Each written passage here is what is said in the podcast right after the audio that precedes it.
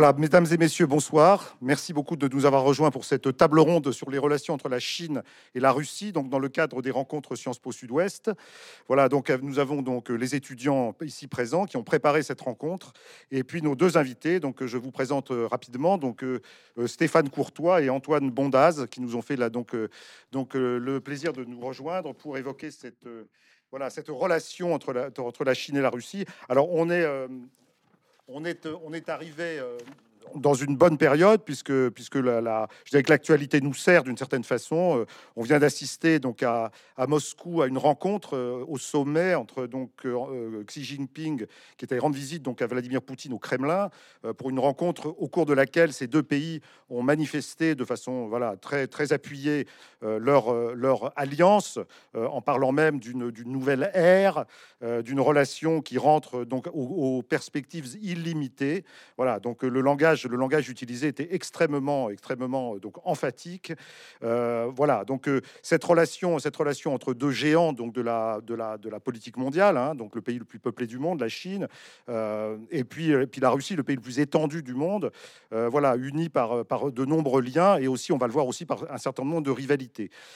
alors on a on a aussi donc en perspective le voyage d'Emmanuel Macron qui va partir bientôt dans quelques jours en Chine. ça sera le 3 le 3 avril. Euh, il sera d'ailleurs en partie accompagné par euh, la présidente de la Commission européenne, Ursula von der Leyen. Donc c'est un voyage qui est à la fois euh, franco-chinois, mais qui est aussi européo-chinois. Voilà, donc dans une phase où les relations internationales sont marquées par la guerre en Ukraine, qui évidemment a, qui a bousculé évidemment beaucoup de certitudes et qui a évidemment changé, comment dirais-je, qui a rebattu beaucoup de cartes, notamment dans la relation entre la Chine et la Russie. Alors, euh, euh, donc euh, Stéphane Courtois, donc vous êtes donc historien, historien, historien du, communisme au sens large, même si ce pas votre seul domaine de, de, domaine d'excellence.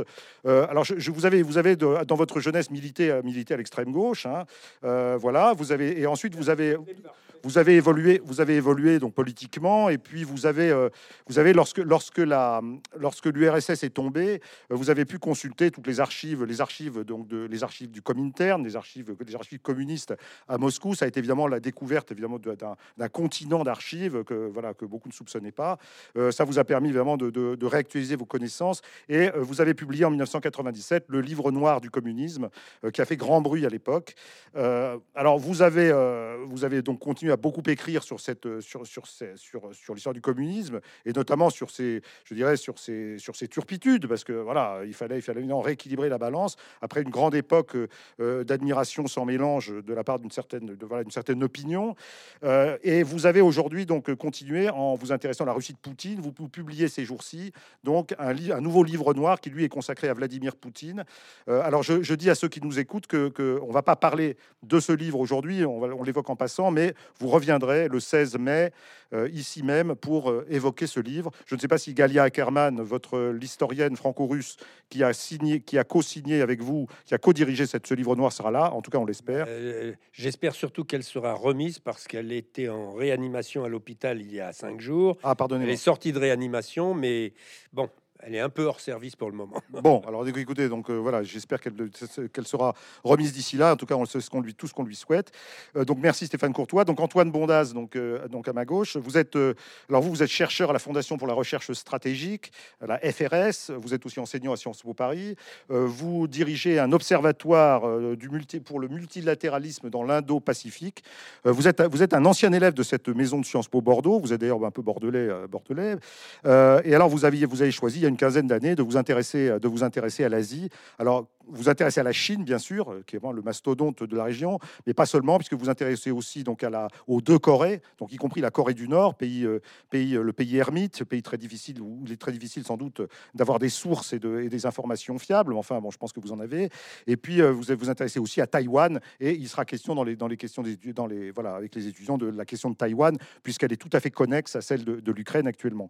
J'ajoute et je me tais ensuite, vous avez en, en, mars 2021 fait beaucoup parler de vous, puisque à votre, à votre corps défendant, puisque vous avez été, vous avez été traîné dans la boue par, par l'ambassadeur de Chine en France, Liu Shai, un, de ces, un de ces diplomates chinois qu'on appelle les loups, les loups combattants, les loups guerriers, qui donc incarnait donc cette nouvelle façon qu'avait la diplomatie chinoise donc de porter le fer dans les relations avec l'Occident. Et donc vous avez été traité de tous les noms, des, noms d'ailleurs qui ont, qui ont dû rappeler à Stéphane Courtois quelques qualificatifs en usage du temps du stalinisme, yen, lubrique, enfin j'en passe et des meilleurs.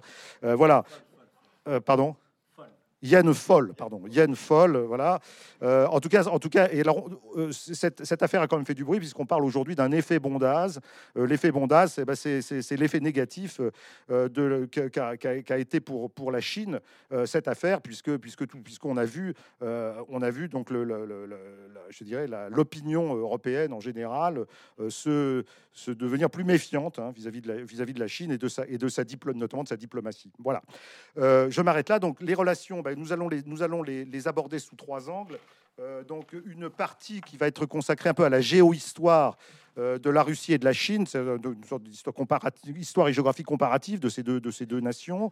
Euh, ensuite, on embrayera sur la relation bilatérale de façon plus politique, euh, Chine-Russie, et puis ensuite, on, on, verra comment ces deux pays se positionnent ensemble ou, ou pas ensemble, de, face, à, face à, à, ce qui est leur adversaire commun, l'Occident. Hein. Voilà. Donc, je vais passer tout de suite la parole à, donc, à Apolline et à Benjamin qui ont préparé les, les questions pour cette première partie. Apolline, je crois que c'est à toi. Oui, bonsoir. Donc, la Chine et la Russie sont en 1949 deux grandes puissances communistes qui ont toutes deux qui, qui ont une relation euh, assez particulière puisque euh, entre Staline et Mao, c'est plutôt une relation de maître à élève qui met en avant la dominance de l'URSS sur une Chine plutôt pauvre, alors qu'en 1991, la Russie de Gorbatchev se délite face à la Chine de Deng Xiaoping qui s'affirme. Et finalement, aujourd'hui, la, la, Chine de plus en plus puissante de Xi Jinping semble maîtriser une Russie de Vladimir Poutine qui s'enferme dans un conflit dont on ne voit pas l'issue. Donc, que penser du rapport de force entre Chine et Russie selon ces différentes périodes? Donc, le rapport de force aujourd'hui, vous voulez, vous voulez commencer à répondre? Oui, puisque moi je suis plus historien. Euh, oui, je crois que c'est une question tout à fait fondamentale qui est posée parce que si on ne comprend pas que ces deux régimes, je ne parle pas des pays, mais des deux régimes et de leurs leaders, euh, sont en réalité en relation euh, depuis extrêmement longtemps, dans un cadre bien précis qui est le cadre du système communiste euh, mondial, euh, on ne comprendra pas l'essentiel du rapport de force. Euh, ce qu'il faut savoir, c'est que, évidemment, Lénine et ses bolcheviks s'emparent du pouvoir à Moscou et à Saint-Pétersbourg en novembre 1917. Euh, ils gagnent la guerre civile à partir de 1920. Euh, la guerre civile est terminée. Ils créent l'international communiste ou troisième international ou cominterne. Vous choisissez le terme qui vous convient. Et c'est sur cette base-là, et sur cette base-là, ils créent des partis communistes au maximum déjà dans toute l'Europe et ils vont euh, contribuer fortement en créer un en Chine. Et il faut savoir que très rapidement, ce petit parti communiste chinois va être euh, entièrement sous le contrôle du Comintern. C'est-à-dire que ce sont des, des envoyés du Comintern qui le contrôlent, comme d'ailleurs ça se passe pour le Parti communiste français et pour d'autres partis. Hein, ça va être des, des, militants allemands, des, des, militants russes, etc., qui vont contrôler ce parti jusqu'au moment où Mao, euh, avec euh, la longue marche, euh, qui va l'envoyer vers le nord-ouest de la Chine, plus, plus à proximité de l'URSS, va prendre ou faire semblant de prendre une certaine indépendance, alors qu'en en réalité, il est sous un contrôle très large, d'autant que Staline a préparé une équipe de remplacement avec un certain Wang Ming et tout un tas de Chinois euh, qui ont été formés en, URSS, tout comme le chef de la police politique Kang Sheng. Euh, donc voilà, euh, il faut bien comprendre que dans un premier temps, on a vraiment le grand frère et le tout petit frère. Hein. Alors, en 1949, effectivement, les communistes chinois réussissent à s'emparer du pouvoir. Euh, il n'empêche que, euh, même s'ils prennent le pouvoir dans le pays le plus peuplé du monde, et à la suite d'une d'un itinéraire tout à fait extraordinaire, hein, il faut bien le dire, eh bien, euh, ils restent quand même relativement marginaux encore dans le cadre du système communiste mondial. Et quand euh, Staline recevra pour la première fois Mao, il va le faire poireauter pendant plusieurs semaines, hein, à boire du thé, pendant que, voilà, puis il va le recevoir un petit peu comme... Et Mao va être obligé de faire grande déférence. Et euh, lors du 70e anniversaire de Staline, où tout le tout le monde communiste est, à Moscou, ben, Mao est là, il est certes au premier rang, mais enfin, il n'est jamais qu'un des un parmi d'autres. Hein. Alors évidemment, après 1953 et la mort de Staline, Mao va gonfler un peu les muscles et va avoir affaire à d'autres, un autre type de leader, en particulier Nikita Khrouchtchev. Hein. Et là, euh, d'autres types de relations vont se euh, vont s'établir, tout en sachant qu'il y a énormément d'experts soviétiques, d'ingénieurs, etc., qui viennent en Chine pour aider euh, ce pouvoir chinois à se construire, hein, comme on disait à l'époque, construire le socialisme. Bon, donc voilà, le problème, c'est que le Parti communiste chinois et les communistes chinois ils ont toujours été communistes, bien sûr, c'est-à-dire c'est le logiciel léniniste, le parti unique, etc. Mais ce sont aussi des nationalistes ce qui est peut-être un peu différent de ce qu'étaient les bolcheviks au départ, qui étaient des internationalistes. Hein. Ce sont des nationalistes, ils ont subi euh, un certain nombre de problèmes avec les Occidentaux, donc ils ont un ressentiment assez fort, hein. et donc leur nationalisme va monter en puissance, et Mao va utiliser beaucoup ce nationalisme, et pour aboutir finalement à un conflit avec Khrouchtchev, la fameuse querelle sino-soviétique, hein, que j'ai bien connue en tant que militant maoïste. Nous, avions, nous condamnions les révisionnistes de Moscou, d'abominables faux révolutionnaires. Hein. et euh, donc voilà, on a, on a tout ça. Entre-temps, Mao a quand même euh, commis une gigantesque erreur, hein, puisqu'il a lancé le grand bond en avant en 1958-59, euh, qui a, je passe les détails, mais qui a quand même provoqué en trois ans la mort de faim de au moins 40 à 50 millions de paysans chinois. Hein. Et donc, même au sein du Parti communiste chinois qu'il contrôlait bien, euh, il, a été mis en difficulté parce que ses petits camarades lui ont dit là vraiment, tu as fait n'importe quoi.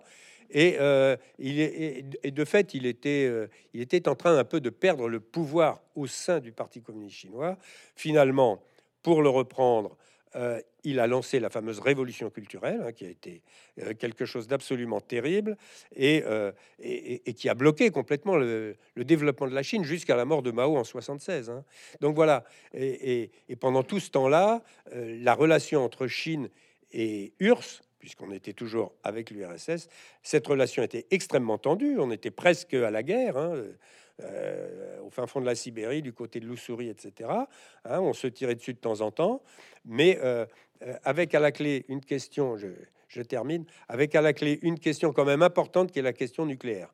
Hein, parce que Mao, après la mort de Staline, a exigé de Khrouchtchev d'avoir la bombe. Khrouchtchev a accepté que des savants chinois viennent se former en URSS sur le thème de la construction d'une bombe atomique. Et en 1957, ce processus a commencé à se freiner parce qu'il y a eu un, congrès international des dirigeants communistes. Et lors de ce congrès, alors que les soviétiques venaient de, lancer l'idée de coexistence pacifique avec le camp capitaliste. Mao, lui, a dit non, mais il n'en est pas question. Hein. Euh, moi, je n'ai pas peur d'une troisième guerre mondiale nucléaire. Vous voyez que c'est des thèmes qui nous reviennent.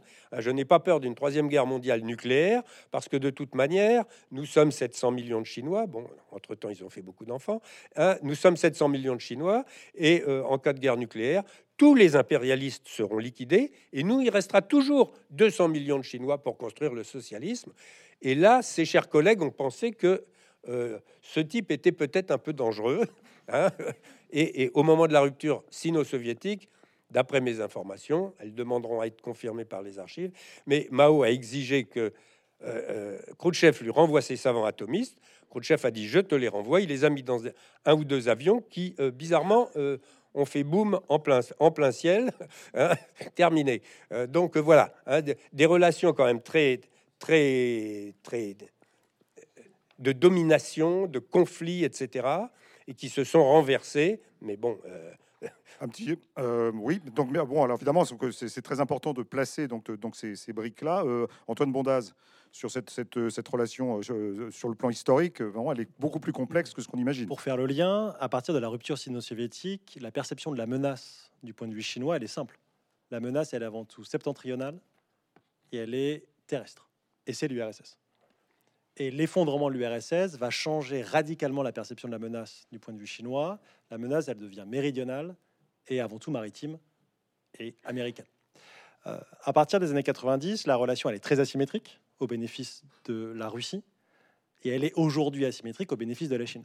C'est pour cela que cet après-midi à Bruxelles, la présidente de la Commission européenne, Ursula von der Leyen, expliquait que la relation a toujours été asymétrique, mais que la dynamique vient de changer. Je ne sais pas si elle vient de changer, mais en tout cas, elle a changé. Euh, pour vous donner juste un ordre de grandeur, les exportations sino-russes, ça représente 3% du commerce extérieur chinois. Pas grand-chose.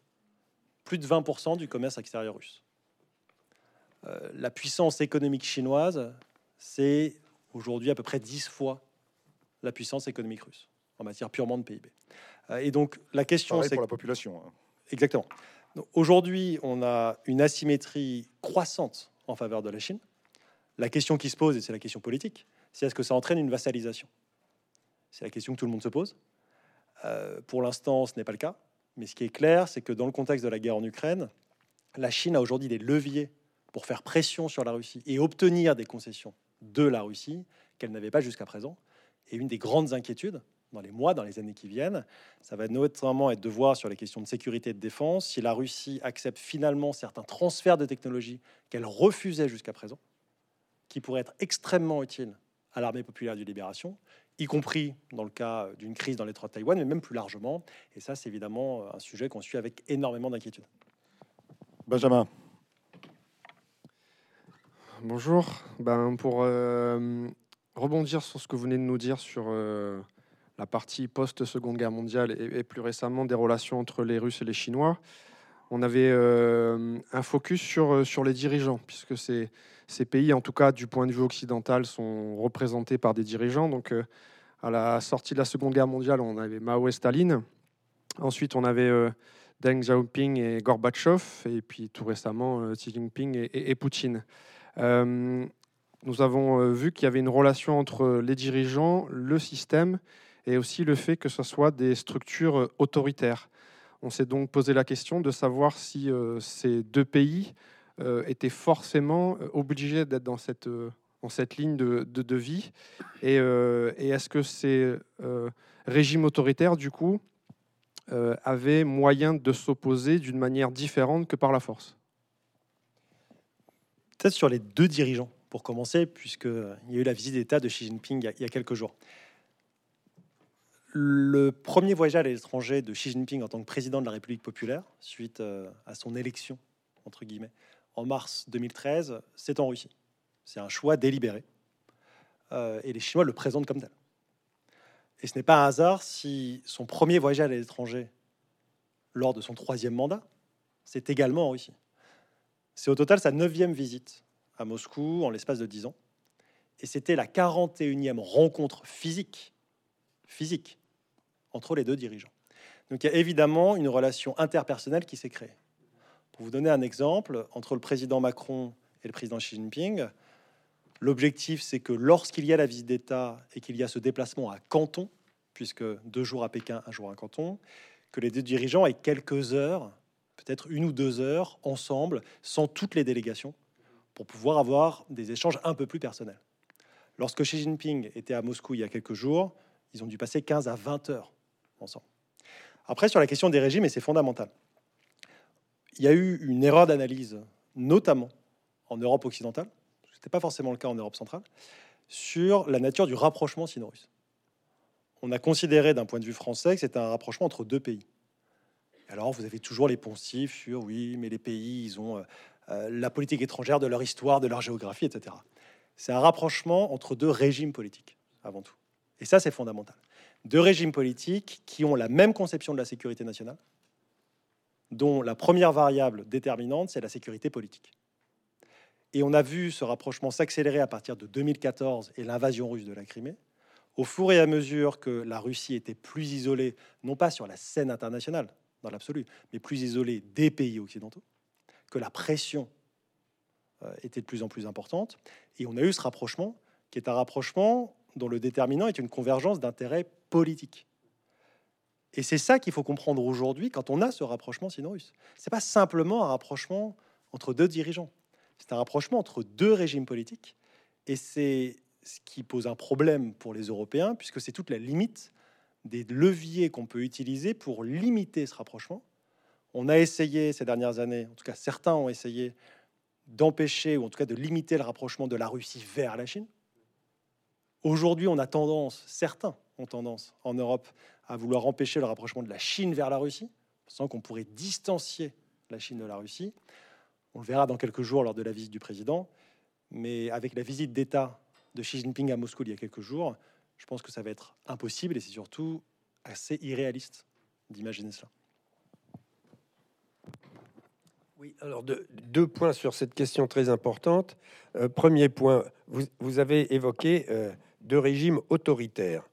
Euh, moi, je suis très sceptique sur ce qualificatif d'autoritaire, parce qu'un régime autoritaire, c'est certes un régime... Euh, quels ont été les premiers régimes autoritaires modernes en Europe? Euh, Le Second Empire et Bismarck. Bon, ça n'était pas ce qu'on voit en Chine ou en Russie aujourd'hui.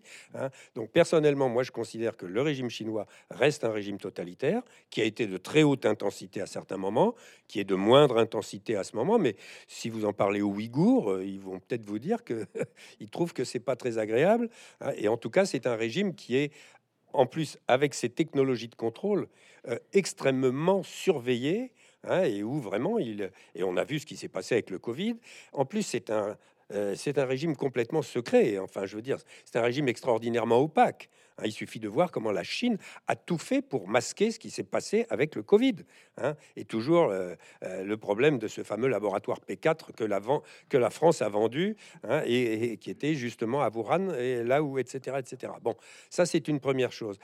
Deuxième chose à voir, c'est que justement, euh, dans la mesure où, en particulier en Chine, c'est un régime à mes yeux totalitaire, c'est-à-dire beaucoup plus contrôlé, euh, Xi Jinping contrôle réellement son pouvoir et il fait le ménage. Hein, ça, euh, depuis des années, il a, il a liquidé ses oppositions, etc.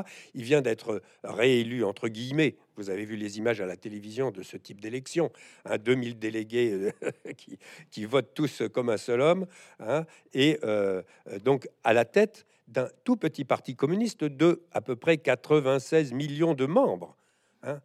Mais un parti communiste, ça n'est pas, euh, euh, euh, pas le parti Renaissance ou ça n'est. Hein, bon, c'est un parti léniniste totalement contrôlé où la discipline est totale. Vous avez maintenant en Chine à peu près 5 millions de cellules communistes y compris dans les entreprises privées, etc. etc. Donc c'est véritablement bien comprendre que Xi Jinping, bien sûr, il a des difficultés. Il est obligé de diriger un pays de 1 milliard 200 ou 300 millions d'habitants, mais il a, il a un outil. Euh, euh, Poutine, quel est son outil? C'est beaucoup plus difficile à dire. Hein euh, une espèce de mélange de d'ex-KGBistes, de, mafieux, etc. Hein, tout ça. alors, c'est tout aussi opaque qu'en Chine, hein, mais sans doute pas exactement pour les mêmes raisons. Et puis il y a les deux individus qui me semblent quand même assez différents.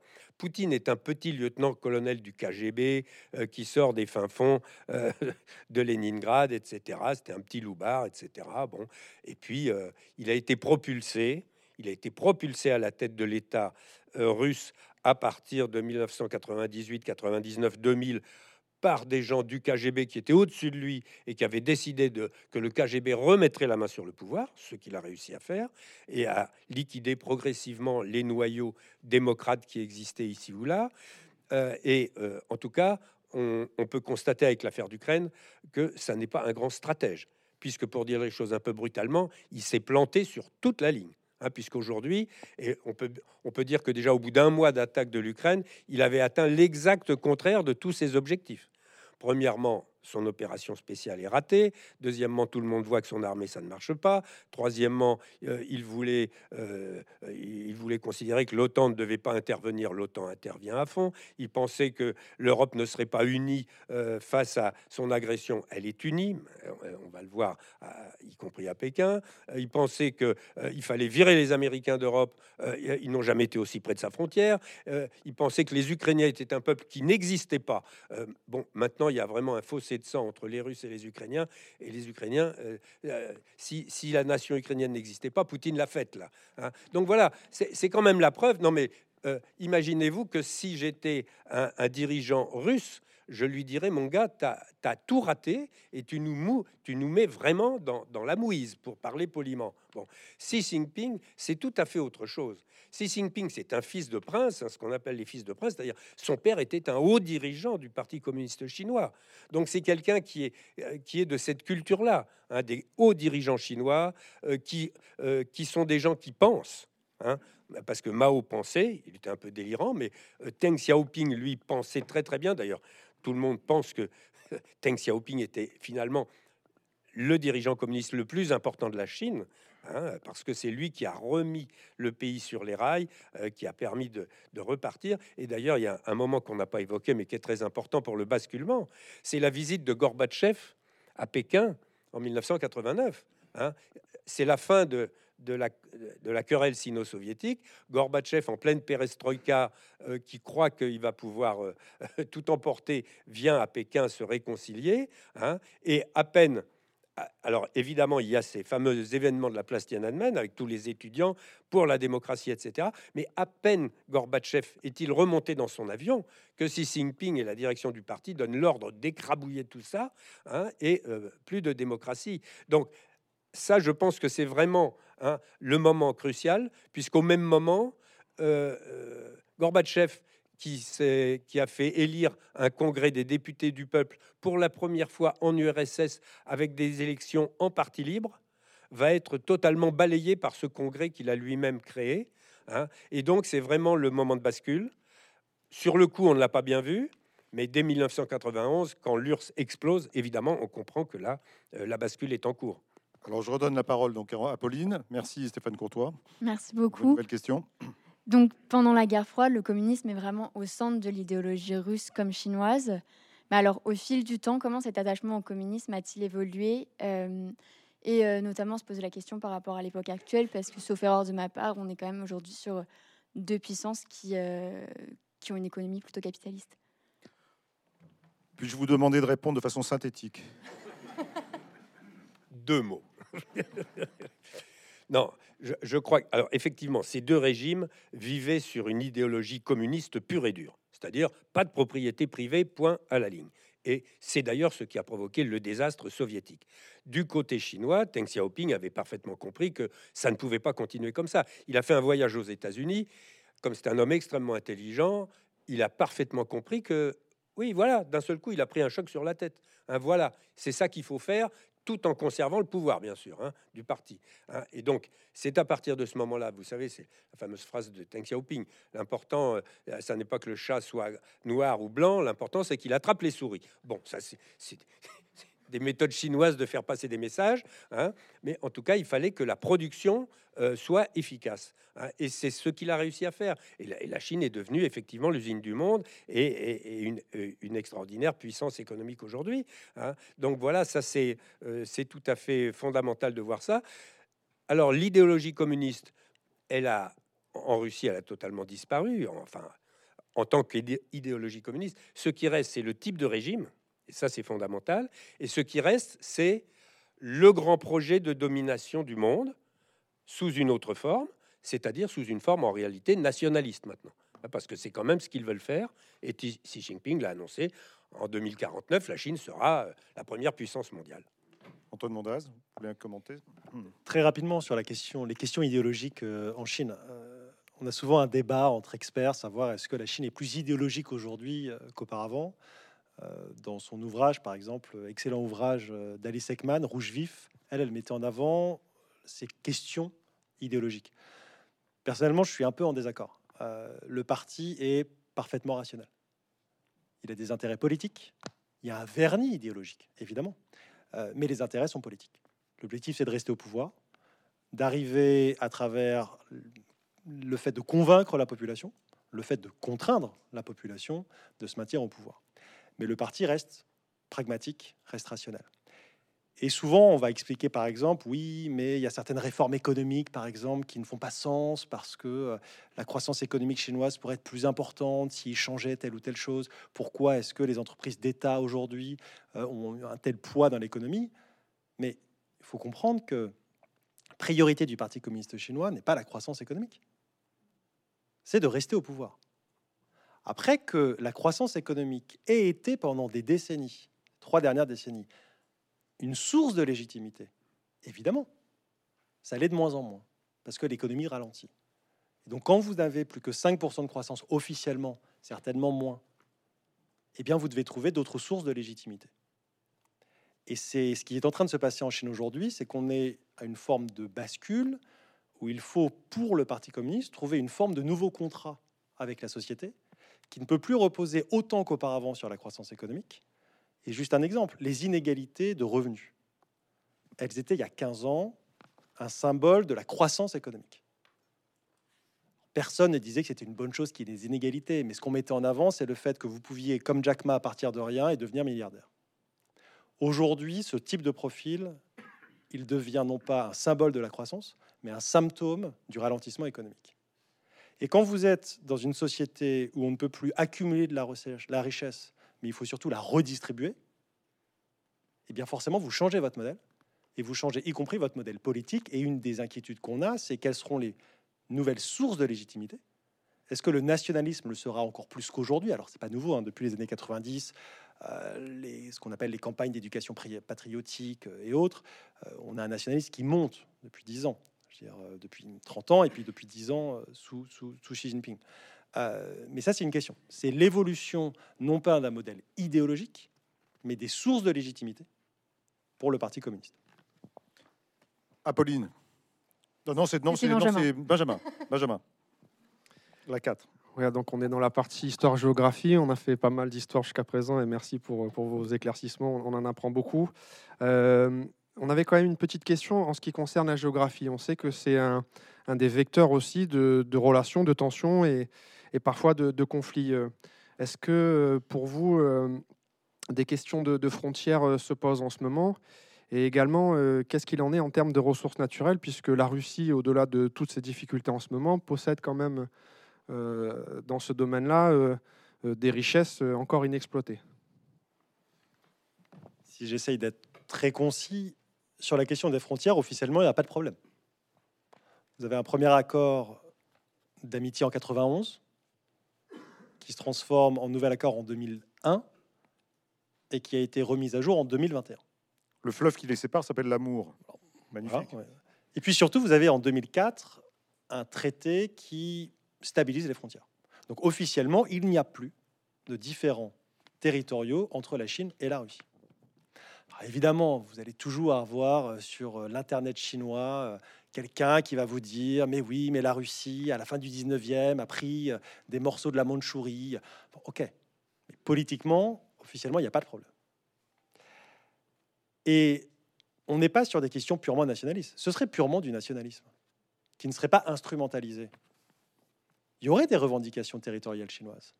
Vous auriez dans toute la communication chinoise la mise en avant de ce qu'a fait l'Empire russe à la fin du 19e et au début du 20e siècle. Parce que dans ce qu'on appelle l'alliance des huit nations, au début du 20e, il y a la Russie. Aujourd'hui, les médias chinois d'État n'en parlent pas du tout. On met en avant souvent les pays du G7. Comme par hasard, c'est grosso modo les mêmes. il n'y avait pas le Canada, il y avait l'Autriche-Hongrie, etc. Bon, euh, mais on ne parle pas de la Russie. Ça, c'est un choix politique. On invisibilise cette partie de l'histoire bilatérale parce qu'évidemment, ça ne va pas dans le sens des intérêts politiques. Mais sur la question des différents territoriaux, sur le plan politique, il n'y a pas de problème. Et sur la question des ressources, il ne faut pas oublier autre chose, c'est que la Chine a énormément de ressources aussi. Souvent, on a l'impression que la Chine importe beaucoup. Oui, elle importe énormément de ressources. Mais elle a aussi sur son territoire énormément de ressources. Après, ses besoins sont tels qu'elle fait les deux. Elle consomme beaucoup de son territoire et elle importe beaucoup. Euh, la Chine aujourd'hui, c'est 50% du charbon extrait et consommé dans le monde. La Chine, je crois que c'est le sixième ou le cinquième producteur de pétrole. Quand on parle de producteur de pétrole, personne ne pense à la Chine. C'est le cinquième ou le sixième. Donc, évidemment qu'elle a des besoins d'importation, que la Russie est extrêmement intéressante pour l'ensemble des hydrocarbures, mais aussi pour des minéraux, en règle générale, parce qu'elle n'importe pas que du gaz et du pétrole. Est-ce que la Chine a un intérêt à accroître massivement ses importations? Non. Pourquoi? Parce que la Chine a toujours cherché à diversifier au maximum. Et si vous avez un pays aujourd'hui qui a un mix pétrolier en matière d'importation parmi les plus diversifiés au monde, c'est bien la Chine. Donc augmenter les importations depuis la Russie, oui. Les augmenter massivement au point que ça représenterait par exemple 40 à 50% des importations chinoises, non. Et ce qui s'est passé pour l'Europe, qui se passe pour d'autres pays qui sont trop dépendants d'un autre, la Chine, elle, contrairement souvent à nous, elle en tire toutes les leçons et elle a le luxe de pouvoir diversifier, donc elle le fait. La dernière question de cette partie, Apolline, rapidement. Oui, oui, oui. Euh, donc, euh, comme vous l'annonciez rapidement euh, tout à l'heure, vous parliez éventuellement d'une espèce d'inversion de perspective entre la Russie et la, et la Chine, puisqu'aujourd'hui, par exemple, c'est la Chine qui dialogue d'égal à égal avec les États-Unis, ce que faisait auparavant l'URSS. Donc, est-ce que la Russie aura encore quand même des atouts pour reprendre une place internationale plutôt équivalente à celle de la Chine ou est-ce qu'il y a vraiment une réelle inversion de perspective? Et se sent-elle se sent déclassée d'une certaine façon? Ah non, mais ça qu'elle se sente déclassée, c'est évident, et c'est la base de, du ressentiment de Poutine à notre égard et la guerre de tout le monde et des États-Unis. c'est quand même la chose extraordinaire qu'a dit Monsieur Poutine en, en 2000, avant même d'être avant même d'être élu président de la République de la Fédération de Russie. Hein, je cite sa phrase euh, celui qui ne regrette pas l'URSS n'a pas de cœur. Quand vous dites ça un Polonais, un Tchèque, etc., ça le met de mauvaise humeur. Bon. Euh, suite de la phrase, celui qui veut la reconstruire, l'URSS, à l'identique, n'a pas de tête. vous allez me dire, bon, bah, c'est clair. Non, c'est pas clair. À l'identique, c'est ça qu'il faut voir. À l'identique. Hein. Euh, donc euh, ça laisse, euh, ça laisse l'idée que ben, on peut très bien la reconstruire. Alors reconstruire quoi? L'idée de la grande puissance, de la superpuissance, de la deuxième superpuissance d'après 1945. Le problème est donc avec un, extraordinaire ressentiment de, de, Poutine et de tout un tas de gens autour de lui à ce niveau-là.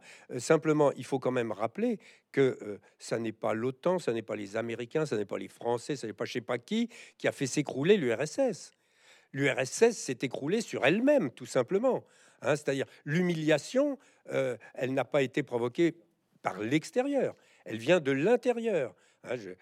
j'ai en général une expression un peu brutale, je m'en excuse, y compris à l'égard des Russes, mais les Russes se sont chiés dessus. Non, non, mais non, non, mais attendez, euh, euh, on voit que vous n'étiez pas à Moscou en 92, 93, 94. Il y avait rien à bouffer. C'était, enfin, c'était invraisemblable. Vous aviez la deuxième superpuissance mondiale et c'était un désastre total à tous les niveaux, économique, sanitaire, parce qu'il fallait voir le niveau de vie, hein, l'espérance de vie des hommes. Euh, euh, à cause de l'alcoolisme, 50 ans, 55 ans, euh, l'écologie, un désastre écologique majeur. Donc voilà, c'est ça le problème. Hein. Simplement, les gens du KGB qui pensaient être la crème de la crème, bon, se sont aperçus qu'ils étaient rien du tout, qu'ils ils étaient à la tête d'un pays qu'ils avaient mené au désastre de leur fait à eux-mêmes. Hein. Euh, et les Chinois, eux, avaient tiré les leçons de ça, bien entendu, après l'épisode Mao, qui a été extraordinairement douloureux. Hein. Un homme comme Deng Xiaoping et, les gens qui étaient autour de lui ont dit ça suffit, hein, on, arrête ça et on réintègre de la propriété privée sous contrôle, bien entendu, puisque euh, on l'a dit énormément, toute l'économie est, sous contrôle du parti. Alors c'est aussi quelque chose qu'il faut rappeler. C'est pour ça aussi que je parle de, régime totalitaire, c'est qu'il y a une façade étatique, bien sûr, mais c'est le parti qui commande. Alors qu'en Russie, il n'y a plus de parti. C'est un gros problème, ça. Juste parce qu'on parle de l'effondrement de, l'URSS et qu'on est dans la partie euh, histoire, ce qui est intéressant, c'est de comprendre le point de vue chinois sur l'effondrement de l'URSS. Euh, et à ce sujet, Xi Jinping a fait un discours en janvier 2018. Après le 19e congrès, il rencontre les nouveaux membres du comité central. Il fait l'histoire longue de, des dynasties, puis aussi pourquoi des États émergent et s'effondrent. Et il parle du Parti communiste de l'Union soviétique. Et il a cette expression en disant le Parti communiste de l'Union soviétique, à 200 000 membres, a pris le pouvoir, à 2 millions a défait Hitler, à 20 millions s'est effondré. Et il continue en disant il s'est effondré parce qu'il y avait un manque de cohésion des élites. Et donc, ce n'est pas l'effondrement de l'URSS. Ce n'est pas une question, du point de vue chinois, de nationalisme. Ce n'est pas une question de nationalisme émergent dans les républiques soviétiques. Ce n'est pas une question de course à l'armement. C'est même pas une question de réforme économique ratée. C'est une question de cohésion des élites. L'URSS s'est effondré parce que le Parti communiste de l'Union soviétique s'est effondré. Et ce que dit Xi Jinping ensuite aux membres du comité central, mais c'est une ligne qu'on a depuis dix ans, il faut garantir l'unité et la cohésion du parti. Et que la principale menace pour le parti, c'est le parti lui-même. Et c'est quelque chose sur lequel on travaille généralement assez peu quand on est à l'étranger, parce qu'on ne réfléchit pas suffisamment sur la nature du régime politique, c'est la construction du parti. Euh, quand vous travaillez par exemple sur ce qu'on appelle le département de l'organisation au sein du parti communiste chinois, c'est central. Et ce qu'a fait Xi Jinping, et il a réussi, c'est une double concentration du pouvoir en Chine ces dix dernières années, dans la société autour du parti, dans le parti autour de sa personne. Et ça, c'est fondamental pour comprendre aujourd'hui la résilience, même s'il euh, y a des faiblesses, mais la résilience jusqu'à présent du Parti communiste et de Xi Jinping. Merci beaucoup. Alors on va on va creuser. Donc j'appelle euh, j'appelle euh, donc Gabriel et Antoine qui vont donc vous interroger un peu plus avant sur les relations bilatérales entre le entre les Chinois et les Russes. Hein. Merci de installez-vous. Donc c'est Antoine qui démarre. Oui, et j'aimerais vous demander euh, quels sont les liens de dépendance économique entre la Chine et la Russie et comment euh, ces relations économiques euh, entre les deux pays ont évolué ces dernières années? Vous aviez un petit peu commencé à répondre en parlant du commerce extérieur. De... Très rapidement, pour vous donner les, les, ordres de grandeur.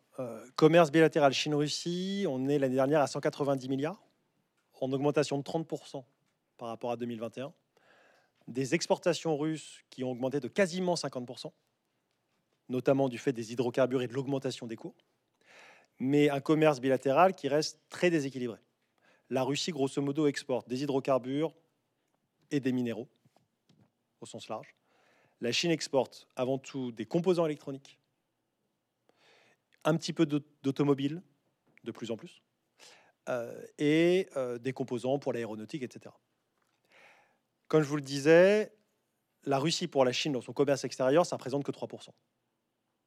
La Russie, son commerce avec la Chine, c'est aujourd'hui 20%, et c'est sûrement encore plus en réalité ces derniers mois. Donc on a une asymétrie. On a des investissements chinois en Russie qui sont extrêmement limités. Et surtout, depuis le début de la guerre, pas d'investissement dans le secteur des hydrocarbures, pour une raison parfaitement rationnelle c'est que la Chine ne veut pas exposer ses entreprises à des potentielles sanctions secondaires des Occidentaux. Donc en réalité, on a une dynamique commerciale de fait, mais en termes d'intégration économique, c'est relativement limité. Y a un gros, hydro, il y a un gros oléoduc euh, qui est en construction, paraît-il. Alors, il y en a un, Power of Siberia a été aujourd'hui mis à pleine capacité. Mais il y a toujours les négociations pour le puissance de Sibérie 2, qui n'est pas signé. Les Russes en parlent depuis des années. Vladimir Poutine en a parlé avant même la visite de Xi Jinping. Xi Jinping n'a pas signé. Et ça, c'est important, puisque la Chine est en position de force. Elle peut se permettre d'attendre. Plus elle attend, plus ses marges de négociation s'améliorent. Et puis, troisièmement, encore une fois, la Chine diversifie. Et juste un exemple, de quoi on parle dans la presse chinoise ces derniers jours? D'un investissement saoudien en Chine, dans les raffineries et les industries pétrochimiques. Et le message, c'est simple. Nous avons plein de partenaires dans le monde nous diversifions au maximum. La Russie est évidemment importante, mais c'est loin d'être le seul partenaire économique de la Chine. Xi était en Arabie Saoudite il y a peu de temps. Il y était en décembre. Il a reçu, alors on en reparlera peut-être plus tard, hein, mais euh, président iranien en février. Euh, mais il y était euh, en décembre. Et puis surtout, l'objectif de la Chine, c'est de préparer un sommet entre la Chine et les pays arabes et les notions et les questions d'hydrocarbures sont évidemment centrales, mais pas seulement, puisque par exemple, lorsqu'il était avec le Conseil de coopération du Golfe en décembre, vous avez huit accords majeurs qui ont été signés dans huit catégories différentes, y compris les villes nouvelles, y compris l'éducation et la culture, y compris le digital. Et donc la Chine va bien au-delà de simplement la seule question énergétique au Moyen-Orient. Gabriel. Alors, on sait que depuis plusieurs, plusieurs années, la Chine, elle investit massivement, euh, économiquement comme militairement, en Asie centrale, mais plus largement en Eurasie, là où la Russie possède déjà une très forte influence. Certains médias parlent même de pierre dans le jardin de Moscou. Euh, lors de la rencontre euh, de la semaine dernière entre Poutine et Xi Jinping, les deux dirigeants trinquaient à la coopération dans cette nouvelle ère. On s'est demandé s'ils n'auraient pas pu aussi trinquer à la compétition. Alors, selon vous, euh, la relation entre Moscou et Pékin coopération ou compétition? Donc là, c'est les routes de la soie, c'est le Kazakhstan, c'est l'ancienne Asie centrale soviétique. Qu'est-ce qui se passe dans tous ces coins? C'est les deux. c'est les deux. Hein. et, le problème, c'est que Poutine s'est mis dans une situation impossible. Hein. il s'est mis dans une avec cette affaire d'Ukraine. Il a renversé la table. Il a voulu renverser la table. Simplement, il se l'est fait tomber sur les pieds. Bon, ça c'est le problème. Bon, ah, oui, oui, ça peut arriver. Et euh, on pourrait dire qu'il est, euh, il est en train de conduire un, camion de, euh, un, camion citerne de 40 tonnes plein de kérosène, qui s'est engagé dans une petite route en descente et en virage. Et au bout, il y a un mur. Donc maintenant, faut qu'il ressorte. Euh, très compliqué, très compliqué. Et pendant ce temps-là, Monsieur Xi Jinping, lui, euh, il regarde et, il attend. Euh, Antoine Bonaz l'a dit, hein, c'est vraiment, ce sont des gens extrêmement pragmatiques, extrêmement rationnels, qui sont dans leur rapport de force pur et dur. Ils ne feront certainement aucun cadeau à Poutine. Tout ce qu'ils feront, ce sera dans leur intérêt, dans l'intérêt de la Chine et du régime parce que je suis entièrement d'accord, il s'agit plus d'un régime que d'un pays d'une certaine manière, hein, dans les deux cas. Et donc, euh, donc voilà, euh, qu'est-ce que euh, les, éléments ont été donnés? Alors simplement, il y a quelque chose qui a été dit par Xi Jinping au moment où il a quitté. il a quitté Poutine. Il a dit voilà, nous, nous, nous allons, nous sommes en train de faire un, bouleversement hein, qui n'a pas été fait depuis un siècle. Alors quand on se rend, quand on remonte un siècle, bon, bah, c'est 1917-1920. Hein, c'est la révolution bolchevique où on a vu euh, un pouvoir s'opposer euh, à l'ensemble du monde capitaliste et en partie au monde démocratique, parce que c'est quand même ça un des grands enjeux. Ces deux régimes refusent absolument la démocratie.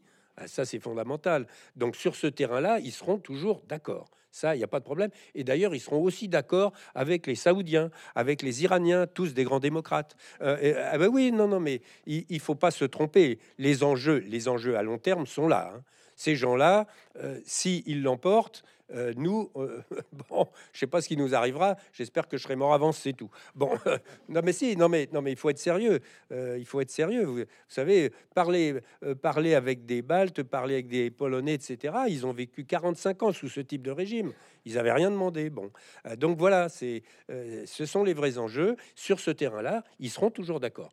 Pour le reste, ça va être la compétition et euh, si Xi Jinping peut lui serrer le kiki, il lui serrera le kiki sans problème. Et il s'en servira. Il s'en servira, c'est-à-dire qu'il s'en servira, y compris pour combattre les Américains et les Européens. Si je suis le, si je suis le satrape du Kazakhstan, euh, qu'est-ce que je fais moi entre Moscou et, Pékin? Bah, on joue de la compétition entre Moscou et Pékin, et puis plus largement de la compétition entre Washington et Pékin, Bruxelles et Pékin, ce que font toutes les puissances euh, moyennes et les puissances émergentes. Elles n'ont aucun intérêt à s'aligner. Elles jouent de la rivalité entre les grandes puissances. C'est relativement euh, rationnel. Juste sur l'Asie centrale, ce qui peut inquiéter les Russes, c'est lorsque la Chine cherche à en quelque sorte fusionner l'initiative des routes de la soie avec le projet d'union eurasiatique. Euh, puisque évidemment, la Chine a des marges de manœuvre dont ne dispose pas forcément la Russie. Donc là, il y a une inquiétude. Après, il y a des rôles qui sont répartis et qui arrangent la Chine. Quand vous aviez en janvier 2022 les tensions au Kazakhstan et une intervention militaire russe, les Chinois ne seraient jamais intervenus. Ils laissent faire la Russie. Et là-dessus, il faut bien voir qu'une forme de répartition des rôles, en tout cas en Asie centrale, c'est que la Russie fait la coopération militaire, voire les interventions militaires. La Chine, elle, elle priorise autre chose, qui est encore une fois très peu étudiée, et c'est une erreur, c'est la coopération sécuritaire. Ce que fait la Chine en Asie centrale, ce qu'elle fait en Asie du Sud-Est, ce qu'elle fait dans le Pacifique, ce qu'elle fait en Afrique, c'est de la coopération sécuritaire. Police, douane, services de renseignement, etc. Vous êtes sous le radar, c'est beaucoup moins visible qu'une base militaire, c'est beaucoup plus efficace, notamment avec les régimes autoritaires, parce que la sécurité politique, on en revient à ce concept, vous la mettez en œuvre avant tout avec vos forces de sécurité, plus qu'avec simplement l'armée. Euh, et ça, en Asie centrale, ça peut être une source d'inquiétude de la Russie. Mais encore une fois, la Russie n'est pas forcément en position aujourd'hui pour reprendre la main. Vous avez une sorte de répartition des rôles et en même temps une compétition. Si je vous résume, il y a, la Russie, c'est la vieille école, et puis la Chine, c'est plus, c'est plus malin quand même. Hein. il y a quand même quelque chose de quelque chose d'assez asymétrique là aussi. Disons que la, la, Chine a conscience de ses points forts. Le point fort de la Chine jusqu'à présent, c'est pas sa capacité militaire par rapport aux États-Unis. C'est en train de changer. Mais où est-ce que la Chine a construit sa première base militaire à l'étranger? À Djibouti. Alors, non seulement parce que stratégiquement c'est important, et parce que tout le monde a une base à Djibouti. Même les Italiens, même les Japonais. À partir de ce moment-là, vous savez qu'en faisant une base à Djibouti, personne ne peut vous critiquer. Il y a quand même des critiques. Mais vous limitez les critiques. Par contre, en matière de coopération sécuritaire, en matière d'accord, par exemple, vous prenez Chine, Laos, le long du Mékong, des euh, patrouilles fluviales communes, la formation des policiers et des gardes frontières dans euh, le Mékong par la Chine. Il y a énormément de choses qui se font, qui sont sous le radar, parce que nous, on a une forme d'obsession sur la coopération militaire, et on regarde beaucoup moins la coopération sécuritaire, qui passe aussi, et vous l'aviez mentionné auparavant, par l'exportation de technologies qui permettent de mettre en œuvre des pratiques autoritaires. Euh, et là-dessus, la Chine est un des pays extrêmement en pointe. Notre question. Alors, euh, justement, sur cette question de l'Afrique, euh, y a-t-il une compétition sur ce territoire-là? J'irai très vite, parce que je vois que le temps et les questions. Oui, oui, je sais, je sais. Sur, la question de l'Afrique, ils sont pas dans la même catégorie. Et les modalités de l'influence sont pas les mêmes. Pour faire très simple, la Russie s'est beaucoup mieux adaptée en matière d'influence aux spécificités africaines que la Chine. Et vous voyez que les opérations d'influence russes, que ce soit du gouvernement russe, que ce soit d'opérateurs privés proches du gouvernement comme Wagner et autres, sont beaucoup plus efficaces. Et que la propagande russe est beaucoup plus efficace que la propagande chinoise. Pour un peu caricaturer, la propagande russe parle des problèmes de l'Afrique, des pays africains, et puis de temps en temps va placer ses aimants de langage et évidemment faire des tacles aux Occidentaux. La Chine va parler d'elle et critiquer les Occidentaux. La première stratégie marche mieux. Ça ne veut pas dire que sur le long terme, la Chine n'a pas d'influence, mais ça veut dire qu'aujourd'hui, les modalités de l'influence russe sont mieux adaptées au continent africain. Après, les deux pays sont en concurrence. Par exemple, la Russie ne cherche pas à importer massivement des matières premières du continent africain, ce qui est le cas de la Chine. Je pense que la Chine, à peu près 40% de son commerce avec l'Afrique, 35 à 40%, c'est du commerce de matières premières, euh, ce qui est considérable. Et là-dessus, la Chine a besoin de sécuriser ses approvisionnements, ce qu'on peut comprendre. Euh, et ça, c'est une priorité que n'a pas forcément la Russie, où la Russie va pouvoir être dans une capacité de projection d'influence, de lutte contre d'autres pays, y compris la France, en Afrique, dans un rapport de force dans lequel la Chine n'est pas, ou en tout cas n'est pas encore. Euh, est-ce que vous pourriez nous dire euh, si la Chine ou euh, les Chinois plus généralement ne sont pas finalement lassés des mouvements du Kremlin, c'est-à-dire l'invasion de la Crimée, de, l'Ukraine, vis-à-vis des agissements voilà, de, de, Moscou sur la scène internationale? Est-ce que c'est pas un allié encombrant? Un allié encombrant. Point d'interrogation. C'est surtout une espèce de diable qui est sorti de sa boîte avec cette guerre en Ukraine.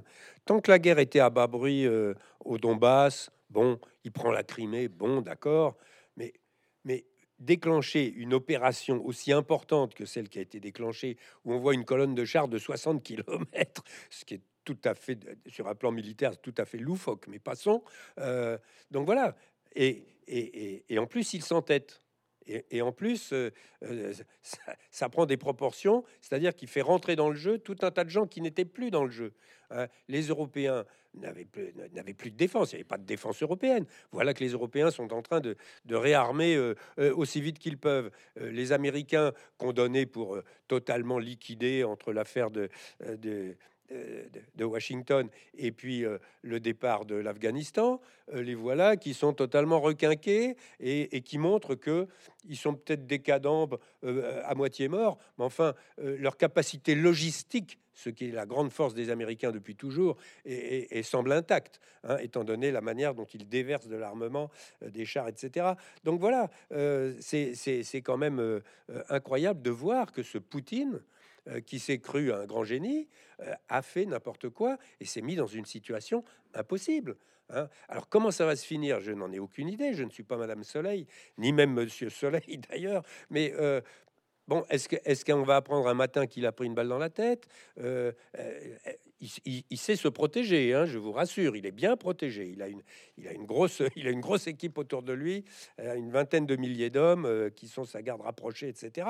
Mais bon, quand on voit les tensions entre Prigogine, les Wagner, euh, l'armée, etc.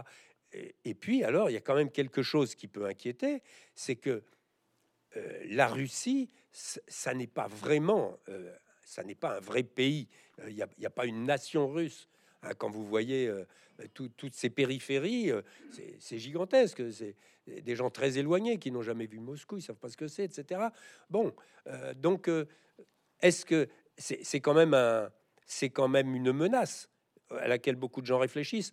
Et si la Russie éclatait une nouvelle fois, cette fois-ci, après l'URSS, éclatait définitivement euh, et que ça parte en morceaux. Est-ce que c'est un, est-ce que c'est un embarras pour les pour les Chinois ou un embarras ou une opportunité? Non, je, alors je, je, pense que les Chinois ils sont tout aussi inquiets que tout le monde euh, parce que ils n'avaient pas du tout prévu ce qui se passe.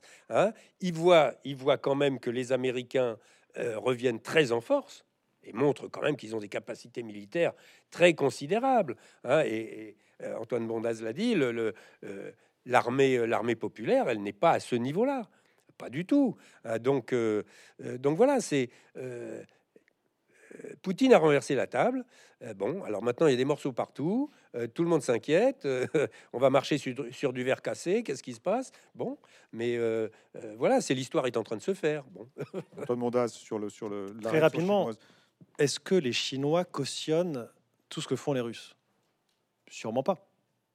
Est-ce qu'ils sont gênés par l'aventurisme russe?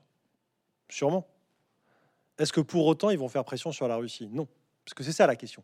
Parce que souvent le regard occidental, c'est de dire mais les, deux pays, en fait, il y a des divergences, donc on peut les exploiter. Très bien.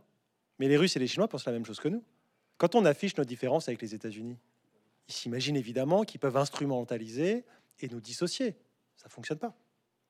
Il y a des tensions, mais ça ne fonctionne pas de briser, entre guillemets, le lien transatlantique. Et donc, le seul problème qu'on a souvent du côté, souvent français, pas seulement, euh, c'est un peu de considérer que parce qu'il y a des tensions entre les deux, parce qu'ils ne sont pas alignés, ils sont pas alliés, donc ils sont pas alignés, forcément. On pourrait exploiter forcément ces divergences, ces différences, à notre profit. C'est souvent un peu plus compliqué. Est-ce que la Chine cautionne qu'il y ait des combats vers Japoreja, la centrale, une des principales complexes nucléaires en Europe? Non ils l'écrivent. Est-ce qu'ils vont pour autant critiquer la Russie ouvertement? Non. il y a la question de savoir si, l'Ukraine est un partenaire de la Chine. Euh, c'était un partenaire. Euh, oui, c'était un partenaire. bon, euh, Est-ce que ça les embête pas de voir un, de leurs partenaires de, donc, en partie écrasé. Encore une fois, est-ce que la Chine... Et en plus, pardon, et la deuxième chose, c'est cette encoche sur ce principe de la souveraineté des États euh, qui, peut gêner la Chine quand même. Hein. Sur le premier point, est-ce que la Chine aurait préféré que la Russie n'envahisse pas? Ou à l'inverse, que la Russie envahisse, mais qu'elle arrive à ses fins rapidement? Sûrement. Est-ce qu'ils sont gênés? Sûrement.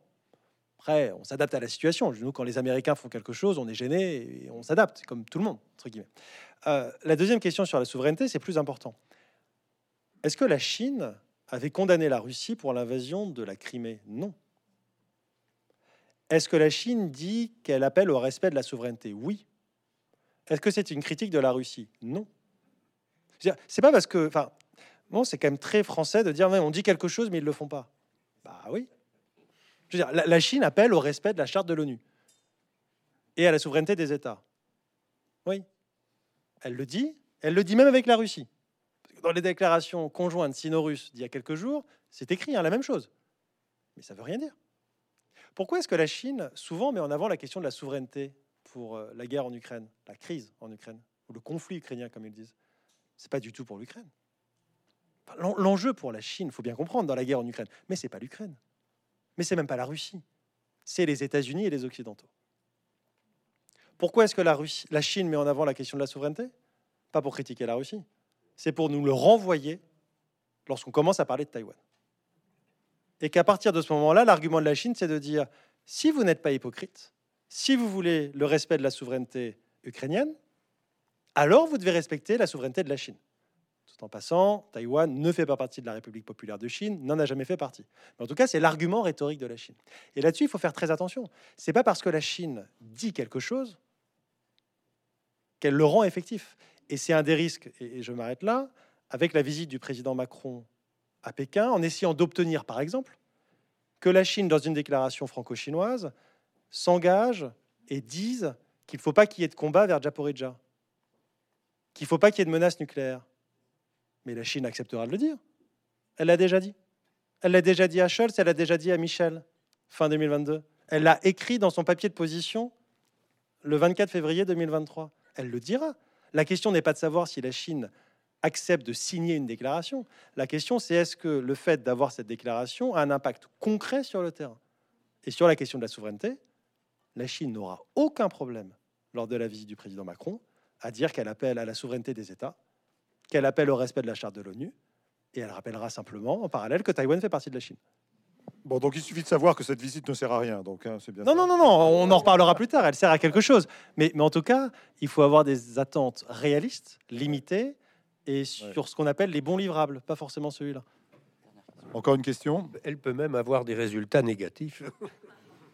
ah ben non, mais euh, si les Chinois, euh, si les Chinois poussent en avant l'idée d'un armistice en Ukraine, et, si les Européens, par exemple, suivaient, ce serait évidemment tout à l'avantage de Monsieur Poutine, hein, puisque bon, un armistice, les, les, les, les combats s'arrêtent et du coup, les Russes conservent tout ce qu'ils ont pris, point à la ligne. Et puis, euh, et puis voilà. Et puis en attendant la prochaine, la prochaine attaque. Oui, nous aurions souhaité euh, enfin euh, aborder plutôt les relations sino-russes du point de vue des populations. les populations chinoises et russes se rapprochent-elles, notamment du point de vue culturel? Sont-elles des populations qui, qui s'ignorent ou à l'inverse, au contraire, se rapprochent-elles? On pense notamment à la question des échanges culturels et académiques. Très, rapidement, euh, il y a un excellent, euh, très long article dans le Global Times, un des grands quotidiens euh, chinois, souvent destination à un public étranger, sur la question du partenariat sino-russe qui a été publié le 28, il y a quelques jours, qui parle d'ailleurs des coopérations et ce qu'on appelle des échanges de personne à personne, coopération culturelle, éducative, etc. C'est mis en scène, bien sûr. Est-ce que c'est une priorité? Non. Est-ce que vous avez une volonté chinoise vraiment de faire de la société russe une société très proche de la société chinoise et on a une multiplication de projets Non. Il y a beaucoup de projets. Mais il y a aussi beaucoup de projets avec les pays d'Asie du Sud-Est, avec les pays d'Afrique, avec les pays du Moyen-Orient, euh, etc. Euh, est-ce que la Russie a relativement bonne image en Chine? Oui. Vice-versa? Oui. Est-ce qu'il y a une confiance parfaite entre les deux sociétés? Pas forcément. Mais j'ai envie de dire, c'est pas important. C'est pas ça qui compte. Euh, mais sur la question des échanges de personne à personne, je pense qu'il faut les relativiser parce qu'on est bien loin de l'image qu'on a du partenariat stratégique, où on s'imagine que euh, un quart des jeunes Chinois vont aller faire un voyage d'études en, Russie et vice versa. On n'en est pas du tout là. Euh, alors après, ça risque de changer un tout petit peu à la marge. Ce qui est intéressant, et je finirai là avec la réouverture de la Chine suite au Covid, c'est qu'on a une orientation du tourisme, c'est-à-dire une orientation politique du tourisme on, dirige, entre guillemets, de plus en plus le tourisme. C'est pas nouveau. Avant, on utilisait le tourisme comme une arme de coercition. Prenez le cas de la Corée du Sud, vous prenez le cas de Taïwan, lorsqu'il y avait des différents bilatéraux, la Chine a utilisé le tourisme pour fermer les vannes et induire des coupes économiques. Là, elle fait l'inverse, c'est intéressant, c'est ouvrir les vannes vers certains pays. Et vous avez par exemple dans la presse chinoise ces derniers mois, et surtout ces dernières semaines, euh, des, pas mal d'articles qui vont vous dire ah, mais l'Iran, la Russie, super destination touristique. Alors évidemment, de l'étranger, on se dit mais c'est une blague. Euh, ben non, non, non, c'est pas une blague du tout. C'est que quand vous avez des millions de touristes chinois potentiels à envoyer à l'étranger, si vous pouvez vous assurer que vous en avez 2-3 millions en Russie, ben, c'est une source de revenus important pour l'économie russe. Et ça participe à ce que fait la Chine depuis le début de la guerre, c'est-à-dire un soutien politique, diplomatique, économique, il n'est pas militaire, et que ce soutien économique, vise à atténuer, non pas à compenser, mais à atténuer une partie des sanctions occidentales. Et ce ne serait pas surprenant que vous ayez de plus en plus de touristes chinois qui se rendent en Russie dans les mois ou les années qui viennent. Merci beaucoup Antoine Bondaz. Alors on va, je vais demander donc euh, à la troisième équipe là, de nous rejoindre. Pour là, on va parler un petit peu plus des relations entre, le, tandem, le couple Chine-Russie et les, et États-Unis et l'Occident en général. Euh, j'en profite pour dire que, Stéphane Courtois va devoir nous quitter un petit peu rapidement parce qu'il nous avons un problème de train. Donc, euh, donc je sais pas, d'ici une dizaine de dizaine, 10-15 minutes, il devra, devra donc disparaître discrètement. Donc on le remercie déjà, remercie déjà pour sa présence.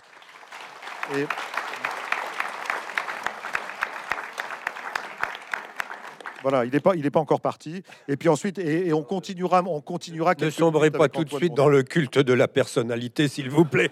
Il a beaucoup baigné dans le culte de la personnalité. Et, ensuite, non, mais il reviendra le 16 mai. Hein, il reviendra le 16 mai. Donc voilà. Et on continuera un petit peu avec vous, Antoine Mondaz. Euh, voilà. Alors, je laisse la parole donc aux étudiants là, pour parler donc de euh, des relations euh, du tandem Chine-Russie avec l'Occident. Bonsoir. Euh, la première question qu'on aurait euh, renvoie un peu à cette problématique de l'allié encombrant euh, russe. récemment, le samedi 25 mars, le Kremlin a annoncé déployer des armes nucléaires en Biélorussie. Alors comment la Chine perçoit aujourd'hui cette menace nucléaire de la Russie vis-à-vis de l'Occident? Très rapidement, parce que c'est une question au final extrêmement technique. Sur le premier point, la question des menaces nucléaires. La Chine a été claire, elle s'oppose à l'utilisation en général ou à la menace d'utilisation d'armes nucléaires toujours été sa doctrine depuis au moins 1964 et son premier essai nucléaire. Elle l'a dit, comme je le disais tout à l'heure, à Scholz et à Merkel, à, pardon, à Michel, président de, du Conseil européen. Elle l'a écrit dans ses 12 points, dans le papier de position. La question qui est très intéressante, et c'est là où la visite du président Macron a un intérêt, c'est sur la question du déploiement d'armes nucléaires russes, en tout cas de l'intention de déployer des armes nucléaires russes en Biélorussie voire même d'aller jusqu'à ce qu'on appelle un accord de partage nucléaire. Ce n'est pas simplement le déploiement d'armes à l'étranger, c'est le fait que ces armes sont co-gérées ou potentiellement co-livrées avec la Biélorussie. Là, il y a une opportunité unique. Pourquoi? La Chine s'est toujours opposée au déploiement d'armes nucléaires à l'étranger et à la question plus largement du partage nucléaire, dans une critique explicite des États-Unis. Ces éléments de langage ont évolué l'année dernière, c'est là où ça devient intéressant, puisque dans les enceintes multilatérales, ce qu'on appelle la REFCON, donc la conférence d'examen du traité de non-prolifération, dans le cadre de la conférence du désarmement, et dans le cadre de ce qu'on appelle la première commission de l'Assemblée générale des Nations unies, qui traite des questions stratégiques, la Chine a associé le partage nucléaire à de la prolifération nucléaire. Avant, elle disait que ça allait à l'encontre du désarmement nucléaire. Maintenant, l'argument est beaucoup plus fort. C'est une forme de prolifération nucléaire. À partir de ce moment-là, la Chine doit logiquement critiquer la Russie. Qui peut poser la question de façon intelligente à Xi Jinping? Il n'y a que la France. Puissance nucléaire, État doté, reconnu par le traité de non-prolifération.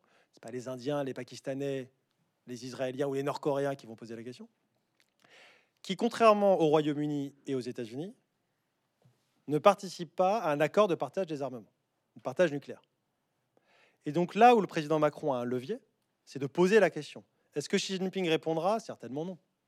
Mais le fait de la poser, c'est quelque chose qui est extrêmement intéressant parce qu'à la fois, ça permet de différencier la France dans le sens de mettre en avant le fait que la France non seulement prend ses responsabilités en tant que puissance nucléaire responsable, mais également qu'elle pose cette question.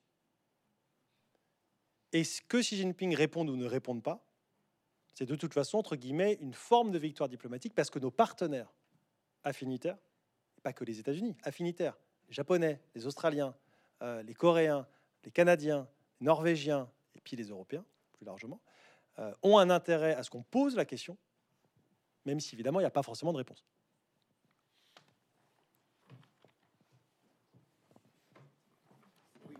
Encore, Julien, vous, euh, juste un mot, quelque chose ce qui est quand même curieux, c'est la manière dont Poutine et Xi Jinping se rencontrent en principe, justement, hein, la, position des Chinois est très claire, elle vient d'être dite. Et puis, trois jours après, Monsieur Poutine a fait comme si rien de tout ça n'existait. Et hop, euh, euh, je vais mettre des armes nucléaires euh, en Biélorussie.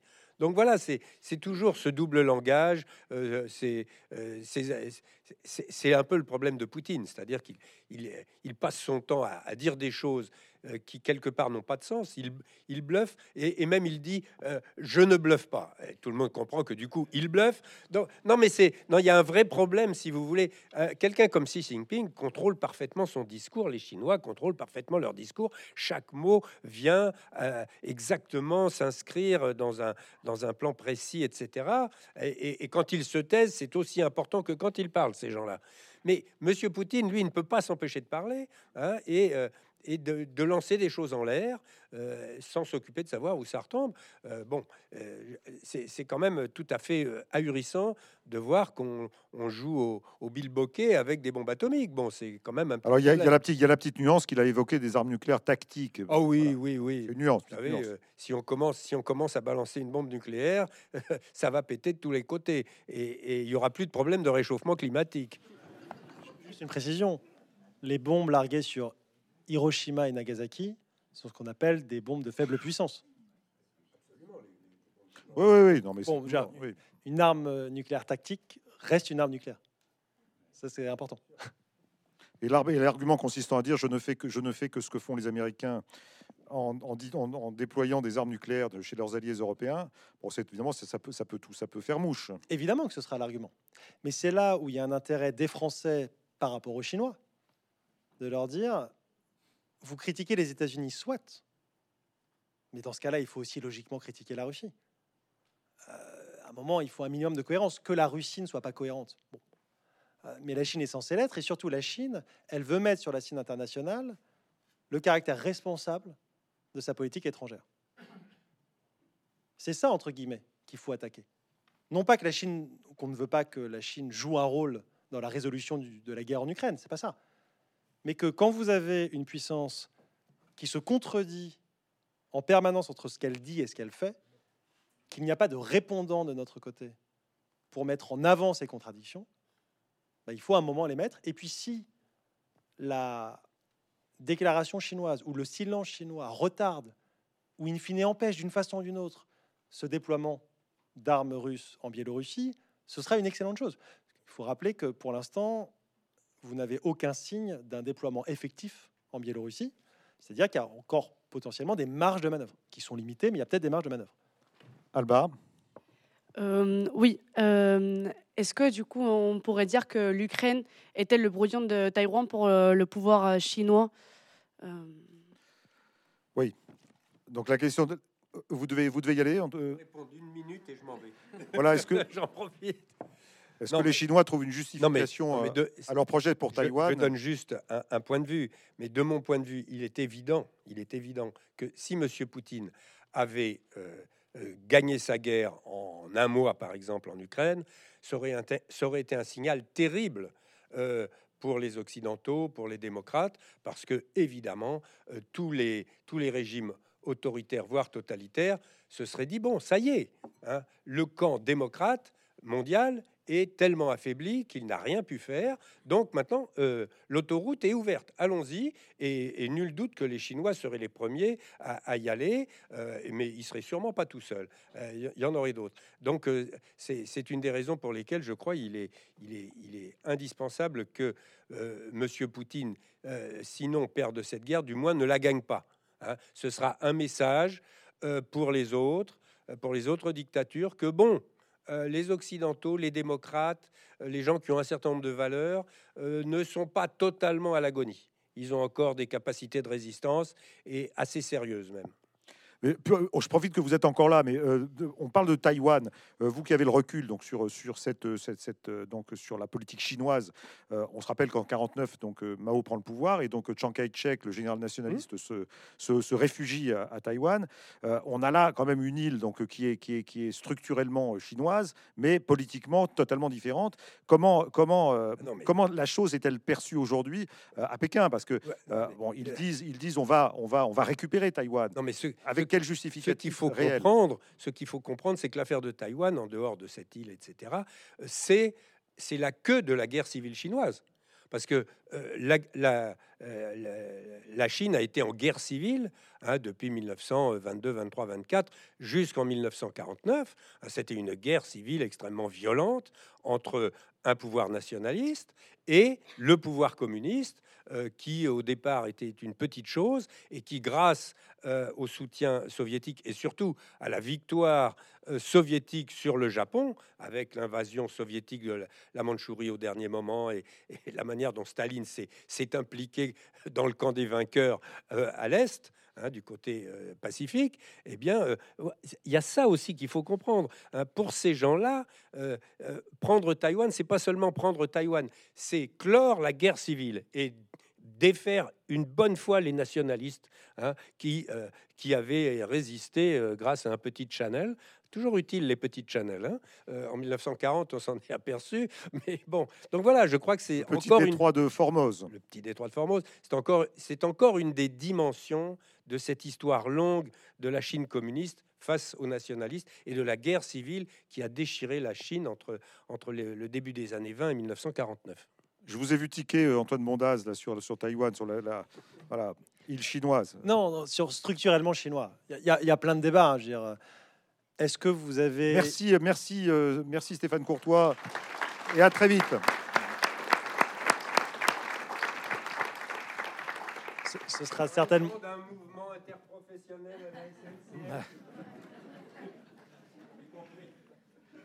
Il y a une question sur. Ah, vous êtes en première ligne maintenant, Antoine. Hein, aucun problème. Est-ce que, est que Taïwan est structurellement chinoise? Est-ce que la société est de culture chinoise? Évidemment. Euh, parce que vous avez eu une sinisation de l'île à marche forcée à partir du milieu des années 40, lorsque la République de Chine s'est recroquevillée sur Taïwan. Ensuite, est-ce qu'il y a un sentiment d'identité chinoise de moins en moins? Les gens ne, refusent pas le fait qu'il y a une forme de culture chinoise classique, mais une identité taïwanaise. Et, juste pour Il y a une élection présidentielle qui s'approche d'ailleurs. En janvier 2024. Très importante. Hein. Avec euh, forcément un changement de leadership, puisque la présidente, ayant fait deux mandats, ne peut pas se représenter. Euh, et donc, côté chinois, et je refais le lien avec l'Ukraine, côté chinois, il y a la question historique, un déterminant historique, la fin de la guerre civile. Il y a un déterminant militaire, stratégique. Prendre le contrôle de Taïwan, c'est pouvoir se projeter dans le Pacifique, c'est accroître un petit peu la profondeur stratégique devant les côtes chinoises qui sont vraiment euh, la façade du cœur économique de la Chine. Le cœur économique de la Chine, c'est pas le Xinjiang, c'est pas le Tibet, c'est la côte de Pékin à Canton en passant par Shanghai. Et puis il y a une dimension politique. Aujourd'hui, Taïwan, c'est un contre-modèle gênant pour le Parti communiste. Vous avez une société de culture chinoise, multiethnique, comme la société chinoise de fait, qui a connu une dictature extrêmement brutale. Dire, euh, la levée de la loi de, la terreur blanche et de la loi martiale, c'est dans les années 80, qui s'est démocratisée de l'intérieur, pas à cause d'une intervention des méchants américains, et qui a connu une croissance économique telle qu'aujourd'hui, vous avez un pouvoir d'achat à Taïwan qui est le deuxième en Asie derrière Singapour. C'est extrêmement gênant quand le Parti communiste veut convaincre la population chinoise qu'il n'y a pas d'alternative. À partir de ce moment-là, qui est ou qui n'est pas la guerre en Ukraine, la République populaire de Chine et le Parti communiste chinois veulent prendre le contrôle de Taïwan.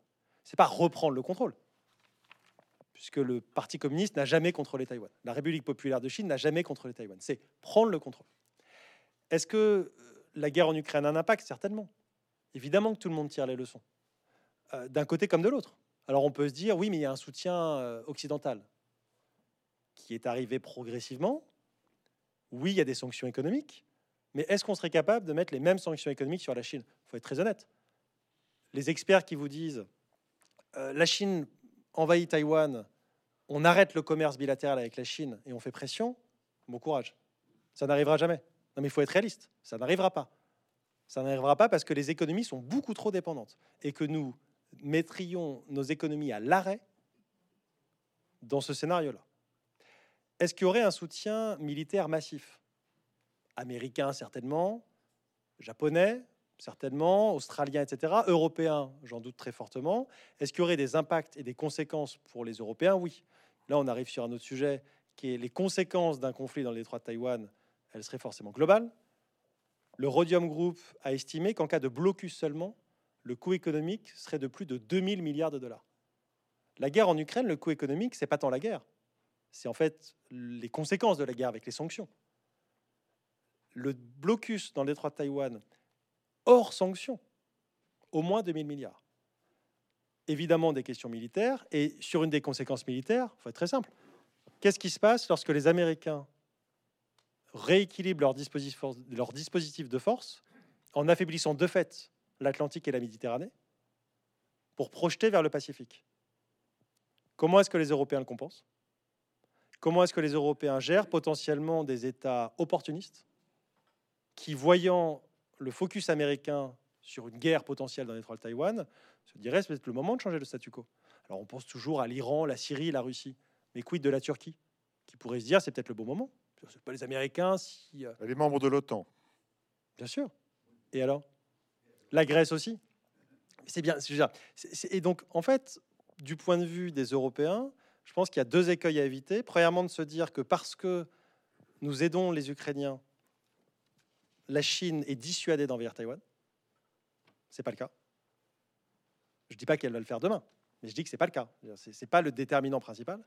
Et que deuxièmement, euh, que un conflit dans l'étroit de Taïwan serait entre guillemets gérable. Non, il serait pas gérable par les Européens.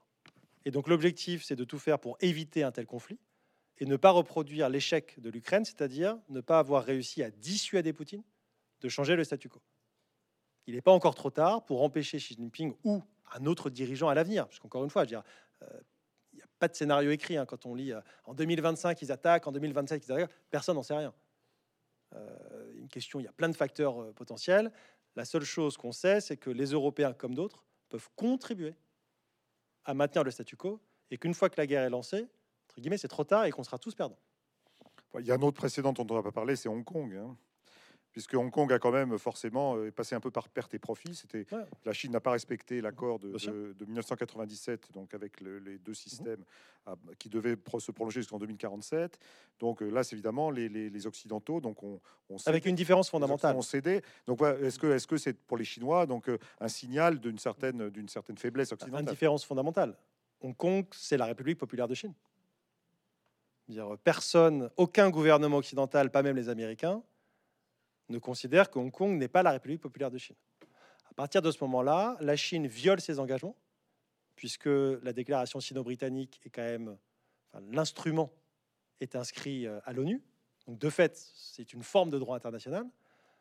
Quels sont nos leviers pour l'empêcher? C'est très limité. Taïwan, c'est radicalement différent.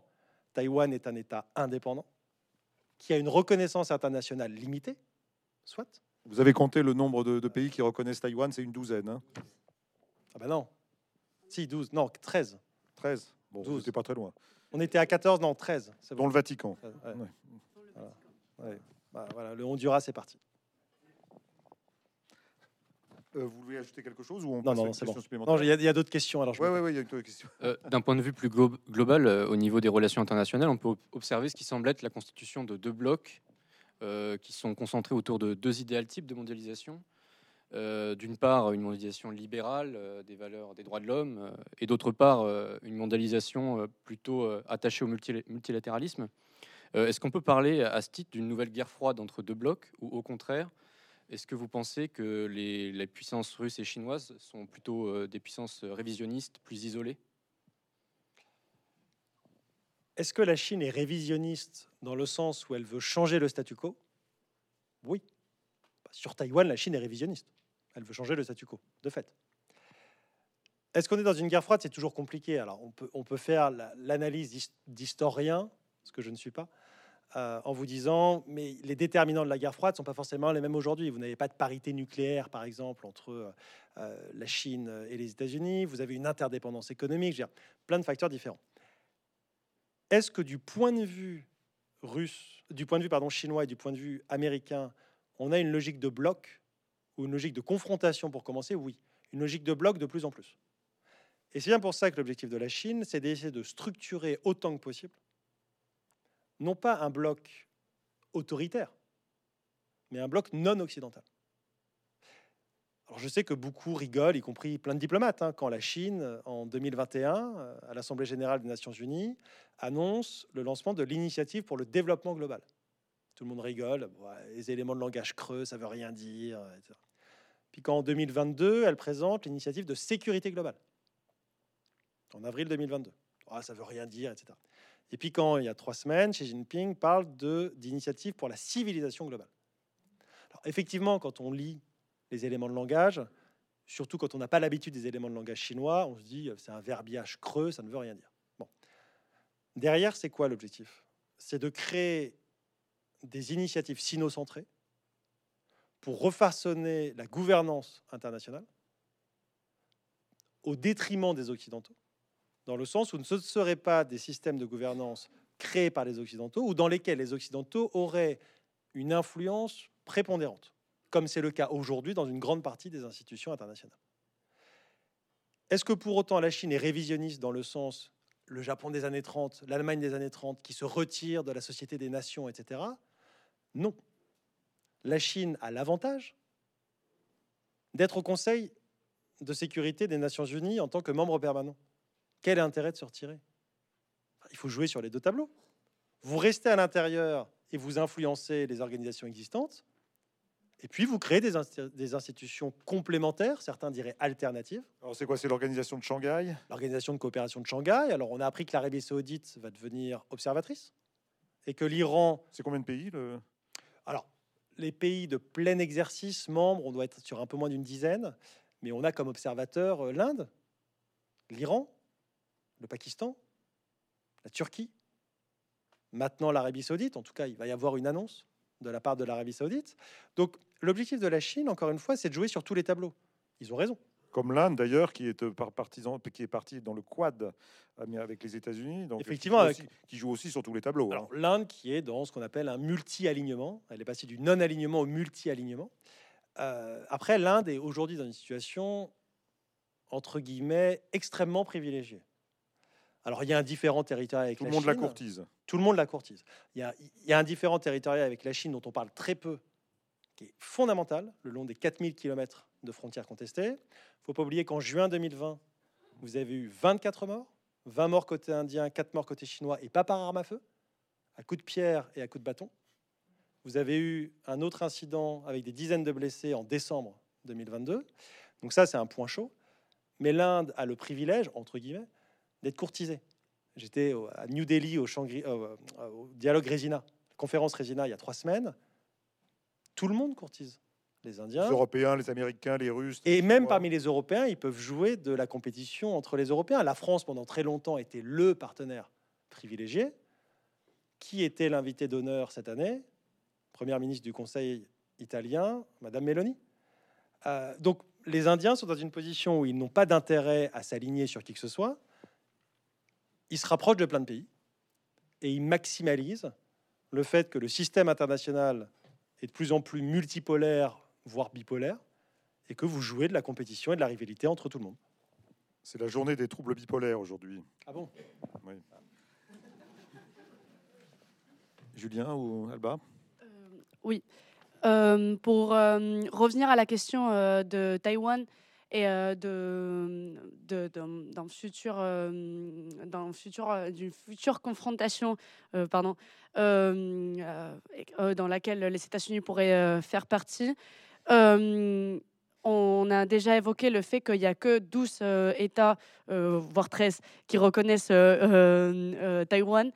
Est-ce que vous ne trouvez pas qu'il y a une sorte d'hypocrisie euh, vis-à-vis le soutien affiché aujourd'hui, notamment par les États-Unis, euh, dans cette question de reconnaissance officielle, puisque euh, les États-Unis n'ont pas reconnu Taïwan, d'ailleurs reconnaissent que la République populaire de Chine? Alors, c'est pas forcément une hypocrisie, c'est un héritage. L'héritage, il est que pendant des décennies, les deux régimes concurrents de la République populaire de Chine, en Chine continentale et de la République de Chine à Taïwan n'acceptait pas que des pays aient des relations diplomatiques avec les deux États. Les deux Corées, c'était la même chose, jusqu'au début des années 90. Les, pour la Chine, c'est aller plus loin, parce que contrairement à la Corée, ou aux Corée, vous avez toujours eu un siège de la Chine à l'ONU, depuis 1945. Il n'y a jamais eu de siège de Taïwan. C'est pour ça que quand on entend Taïwan a été expulsé de l'ONU, non, Taïwan n'a jamais été expulsé de l'ONU. Il y a toujours eu un siège de la Chine à l'ONU, occupé de 45 à 71 par des représentants de la République de Chine. et occupée depuis par des représentants de la République populaire de Chine. Bon, encore une fois, il y a un héritage, c'est le concept d'une seule Chine. Il n'y a qu'une seule Chine. Il n'y a pas une Chine continentale, une Chine insulaire, il n'y a qu'une seule Chine. À partir de là, il y a deux choses. Alors, c'est un peu technique, mais il y a le principe d'une seule Chine, la politique d'une seule Chine. Le principe d'une seule Chine, c'est Pékin. Il y a une seule Chine, c'est la République populaire de Chine. Taïwan fait partie de la République populaire de Chine. La politique d'une seule Chine, qui est celle aux États-Unis, au Royaume-Uni, en Allemagne, il n'y a qu'une seule Chine. Nous considérons la majorité des pays, alors il y en a 13 pour qui c'est différent, mais c'est la République populaire de Chine, mais on ne se prononce pas sur Taïwan. D'ailleurs, la résolution 2758 de l'Assemblée générale des Nations unies de 1971, qui transfère le siège, ne se prononce pas non plus sur le statut de Taïwan. Évidemment, c'est une forme d'hypocrisie, mais ne se prononce pas. À partir de là, vous pouvez avoir des relations diplomatiques avec Pékin, tout en ayant des coopérations avec Taipei, c'est le cas. Est-ce que c'est de l'hypocrisie? C'est un héritage. Est-ce que les Taïwanais souhaiteraient que les pays aient des relations avec les deux? Pas forcément. On n'est pas vraiment à ce débat. Euh, et puis, de toute façon, les Taïwanais aujourd'hui, ils sont conscients qu'ils n'ont pas de marge de manœuvre sur ces questions-là. Il faut être très clair. La Chine est trop puissante. Que le mieux qu'ils peuvent espérer, c'est pas maintenir un maximum de relations diplomatiques. Ils vont les perdre. Ça, moi, à chaque fois que je suis à Taipei, je leur dis, mais parler d'alliés diplomatiques, c'est stupide, vous êtes en train de les perdre. Donc, à chaque fois qu'il y a un journal qui titre sur la perte de relations diplomatiques, c'est la perte d'un allié diplomatique. En fait, on s'en fout dans l'absolu du Honduras, du Panama et des îles Solomon.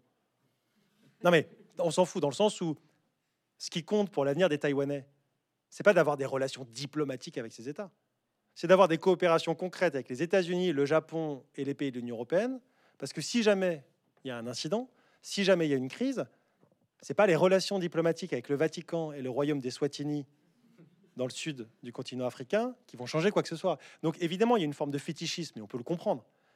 Mais pour la vie quotidienne des Taïwanais, ce qui compte, c'est pas ça, c'est d'éviter une guerre. Et j'en reviens sur la question de l'Ukraine et la question de la Russie. Parce que souvent on parle, est-ce que la Chine va aider militairement la Russie? Est-ce qu'elle va livrer des armes? Parce que ça a été le grand débat, grand débat en février, lors de la conférence de sécurité de Munich, lorsque euh, Blinken, hein, le secrétaire d'État américain, dit euh, non pas la Chine va livrer des armes, mais nous avons des renseignements où il y a une réflexion en Chine pour livrer des armes. La Chine, elle ne livre pas des armes pour au moins trois raisons. Et moi, je suis persuadé qu'elle ne livrera pas d'armes. J'espère ne pas me tromper. Euh, la première, c'est que... Hein. Euh, pas de problème, j'ai écrit dans Le Monde à ce sujet, donc pas de problème, je me suis exposé déjà. le premier, c'est que livrer des armes ferait effondrer le discours chinois qui vise à se présenter comme une puissance responsable, à contrario des États-Unis présentés comme un facteur d'instabilité, notamment parce qu'ils livrent des armes, plus largement les Occidentaux. Deuxièmement, livrer des armes, c'est s'exposer à des sanctions occidentales, y compris contre des conglomérats chinois qui font du militaire, mais aussi du civil. Et puis, troisièmement, vous auriez un rapprochement transatlantique majeur, puisque vous seriez du point de vue européen, vous commencez à vous dire, si la Russie gagne, c'est pas grâce à la Russie, c'est grâce au soutien chinois. Et donc tout l'objectif de Washington de convaincre les Européens que la menace stratégique majeure à long terme, c'est la Chine, ah, c'est parfait, vous exaucez le vœu des Américains, en quelque sorte. Et puis quatrièmement, de façon plus mineure, si la Chine entend contribuer ou jouer un rôle à un moment ou un autre dans la résolution du conflit, pas maintenant, mais peut-être dans six mois, dans un an, quand la situation sera différente, avoir livré des armes à la Russie, ça compliquera tout ça. Donc là, elle ne le fera pas. Après, la question à l'inverse, est-ce que la Russie aiderait la Chine sur Taïwan? On n'en sait rien. La seule chose qu'on sait, c'est que vous avez des types d'exercices militaires en Indo-Pacifique entre la Chine et la Russie qu'il n'y a pas en périphérie de l'Europe. Il y a des exercices militaires sino-russes, il y en a eu en Méditerranée, dans la mer Baltique, etc. Il n'y a jamais eu jusqu'à présent, et on verra, euh, des exercices comme en mer du Japon ou en mer de Chine orientale, où vous avez des patrouilles conjointes de bombardiers stratégiques chinois et russes. Et évidemment, quand vous êtes à Séoul, quand vous êtes à Tokyo, quand vous êtes à Taipei, que vous voyez au loin ce type d'exercice militaire, vous vous inquiétez. Euh, euh, pardon, je, petite relance, euh, vous avez donné une tribune là, récemment donc, euh, sur la, cette question d'un plan chinois pour la paix en Ukraine. Et vous avez, vous avez et tout le, votre propos était de dire que cette, ce plan chinois n'était pas très crédible. Hein. Est-ce que vous pouvez développer un petit peu cette idée? La Chine n'a pas présenté. Enfin, alors c'est un peu ma marotte parce que je, la Chine n'a pas présenté de plan de... en médiatrice. Hein. Ah non plus. Elle ne s'est présentée ni comme médiatrice et n'a pas présenté un plan de paix. Elle a présenté un papier de position, c'est-à-dire sa position sur le conflit en Ukraine. Elle a fait quelque chose de relativement rationnel et pragmatique. Elle a présenté des grands principes de droit. Le respect de la souveraineté, respect de l'intégrité territoriale, l'opposition aux menaces nucléaires. Elle a ajouté de nombreux tacles aux États-Unis et aux Occidentaux. Il ne faut pas avoir de mentalité de guerre froide. Il ne faut pas politiser l'aide humanitaire. Il ne faut pas développer d'armes chimiques et bactériologiques. On se demande euh, qu'est-ce que ça vient faire là? Parce que vous avez tout un élément de désinformation chinois depuis le début de la guerre pour dire qu'en Ukraine, les Américains avaient des labos pour faire des armes bactériologiques et que même peut-être que le Covid vient de là. La fameuse bombe sale des Ukrainiens. Alors, au-delà de ça, même, ça veut dire que vous avez des programmes de développement de virus américains en Ukraine à travers des coopérations militaires. C'est l'hôpital qui se fout de la charité, quand même. Un petit peu. Euh, donc, c'est ça le, le papier de position Ce n'est pas un plan de paix. D'ailleurs, les Chinois ne parlent pas de plan de paix. Vous n'entendrez jamais un diplomate chinois dire nous avons présenté un plan de paix. Et sur la question de la médiation, la Chine, pour l'instant, ne se présente pas comme médiateur en Ukraine. Elle l'est entre l'Iran et l'Arabie saoudite, parce qu'elle a un intérêt à l'être, parce qu'elle est d'une certaine façon équidistante entre les deux, et que participer à cette résolution de conflit, on verra sur le long terme si vraiment ça se permet de stabiliser les relations entre, entre Téhéran et Riyad, mais ça permet de donner un coup aussi aux Occidentaux de démontrer que dans le monde non occidental, on n'a pas forcément besoin des Occidentaux et que la Chine aussi peut jouer un rôle. Après, les efforts de médiation chinois, ils sont anciens. Hein. Les gens ont l'impression de le découvrir. Premier envoyé spécial pour le Moyen-Orient, 2002. En 2015, la Chine fait de la médiation entre le Soudan et le Soudan du Sud. En 2017, elle accueille des pourparlers Israël-Palestine. Donc il y a un effort chinois ancien. Ce qui change aujourd'hui, c'est que ça débouche sur des résultats concrets. Mais c'est un investissement ancien. Est-ce que sur l'Ukraine, la Chine a la même position? Non. La Chine, elle n'est pas équidistante. Elle n'est pas, entre guillemets, neutre. Et quand les gens parlent de neutralité bienveillante, ce n'est pas une neutralité bienveillante. C'est un soutien politique, économique, diplomatique à la Russie, pas un soutien militaire. Pas militaire, en tout cas pas encore. Euh, et donc pour l'instant, la Chine n'est pas médiatrice, la preuve. et c'est juste un cas concret. Depuis le début de la guerre, vous avez eu quasiment une dizaine d'interactions physique, visio, téléphone, euh, lettres, entre Xi Jinping et Vladimir Poutine. Combien entre Xi Jinping et Volodymyr Zelensky? Zéro. Pourtant, les Ukrainiens ont demandé. Les Ukrainiens ont demandé une interaction, et vu que le président Macron va en Chine, et qu'une des idées, c'est potentiellement qu'il y ait un appel trilatéral lorsqu'il est à Pékin avec Macron, Xi, Zelensky, Qu'est-ce qu'ont fait les Ukrainiens ce matin Pour s'assurer que ce ne soit pas qu'un coup de com', ils ont invité Xi Jinping à venir en Ukraine. Ce qui permet, même si ça arrive, aux Ukrainiens de dire attendez, c'est très bien, vous nous appelez, mais dans le fond, ça ne change pas votre position. Et tant que vous n'êtes pas venu, tant que vous n'avez pas donné des gages, y compris par exemple fournir de l'aide humanitaire, la Chine appelle à fournir de l'aide humanitaire mais ne le fait pas. Euh, la Chine ne sera clairement pas neutre et clairement pas en position pour l'instant de faire de la médiation. Je n'imagine pas une visite de Xi à, Kiev, mais enfin. Vous avez encore une question parce que donc leur tourne, on va peut-être donc vous libérer. Euh, en tout cas, encore une question. Bah, euh. une, dernière question. Euh, la Russie, dès le début des tensions avec l'Ukraine, avait entamé un mouvement de dédollarisation de son économie. La Chine a-t-elle entamé un mouvement analogue? Et ce mouvement pourrait-il aboutir? Alors, c'est, il y a un excellent rapport du Centre de recherche du Congrès américain sur cette question permet souvent de mettre en avant que les autres parlements dans les grandes démocraties ont toujours un centre de recherche autonome qui permet de fournir à la représentation nationale des documents euh, très précis. En France, on n'en a pas. Vous avez ça au Royaume-Uni, excellent message. Vous avez ça aux États-Unis, vous avez ça à l'Union européenne. C'est extrêmement utile. Euh, la dédollarisation de l'économie russe, elle est ancienne. En fait, elle commence à partir de 2014, mais vraiment vers 2017-2018, le temps que les mécanismes se mettent en œuvre. Par exemple, donc c'est après, les, après les sanctions, après la prise de la, de la mais, ça met du temps à se mettre en œuvre. Euh, par exemple, quand vous prenez le commerce de la Russie avec les BRICS, Brésil, Inde, Chine, Afrique du Sud, aujourd'hui, c'est que 10% du commerce avec ces pays qui est en dollars. Avant, c'était quasiment 80%. C'est beaucoup en euros d'ailleurs. En fait, les Russes, grosso modo, utilisent les euros récupérer parce qu'ils ont vendu du pétrole pour les échanger contre des biens brésiliens, chinois, etc. Donc la Russie a fait un effort, mais côté chinois, que je connais mieux, il y a un effort de délodarisation, premièrement, des réserves de change. La Chine a plus de 3 000 milliards de réserves de change, de dollars. Une partie, quasiment la moitié, est en dollars. C'était beaucoup plus il y a quelques années. Donc, grosso modo, vous voulez des réserves de change, mais pas forcément en dollars. Deuxièmement, vous faites en sorte que... Ils sont, en, quoi, sont en quoi? Il y a 1500 Alors, il y a un petit peu en euros, il y a de l'or. L'or, il y a des réserves en or très importantes. La Chine est le premier importateur d'or au monde. Etc. Alors, souvent, on dit que c'est les Émirats ou la Suisse. En fait, c'est les plaques tournantes. En fait, in fine, ça va en Chine. Donc ça, c'est les réserves de change. Après, vous avez les questions purement commerciales. En quoi vous faites du commerce? Il faut réaliser qu'une grande partie du commerce international, il est fait en dollars, y compris entre deux pays qui n'ont pas le dollar comme euh, monnaie. La Chine, avec les pays africains, commerce en dollars, en grande partie. Donc ça, là, il y a l'objectif chinois de s'assurer qu'une partie de ce commerce soit en yuan maintenant. Donc ça, c'est le cas.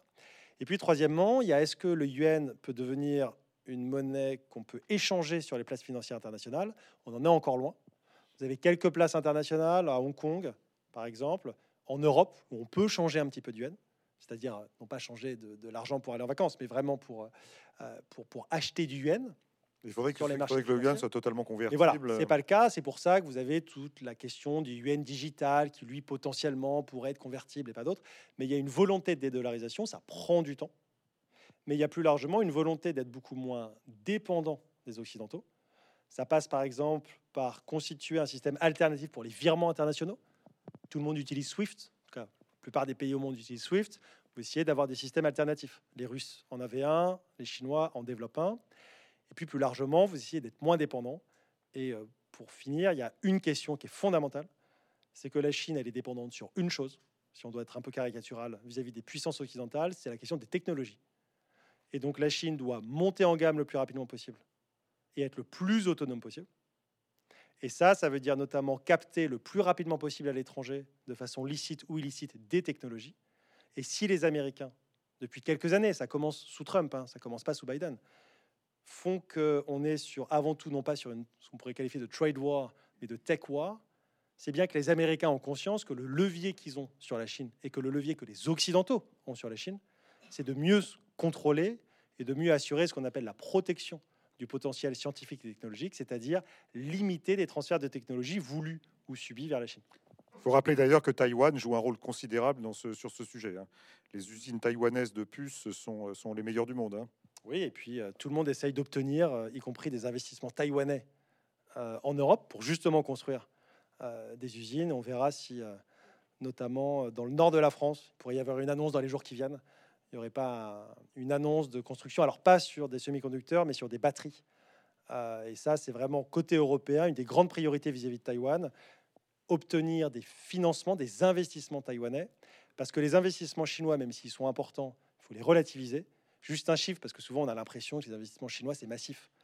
Ces cinq dernières années, les investissements belges ont créé autant d'emplois que les investissements chinois en France. Les investissements suisses en ont créé quasiment 50% de plus. Les investissements allemands, 400% de plus. Et les investissements américains, 500% de plus. Donc les investissements chinois sont évidemment les bienvenus, mais l'idée que l'économie française dépendrait des investissements chinois et que ce serait une source de création d'emplois phénoménale, c'est vraiment pas le cas. Eh bien, écoutez, euh, Merci beaucoup Antoine Bourdas. Donc vous avez, vous avez terminé donc euh, tout seul. On vous remercie beaucoup.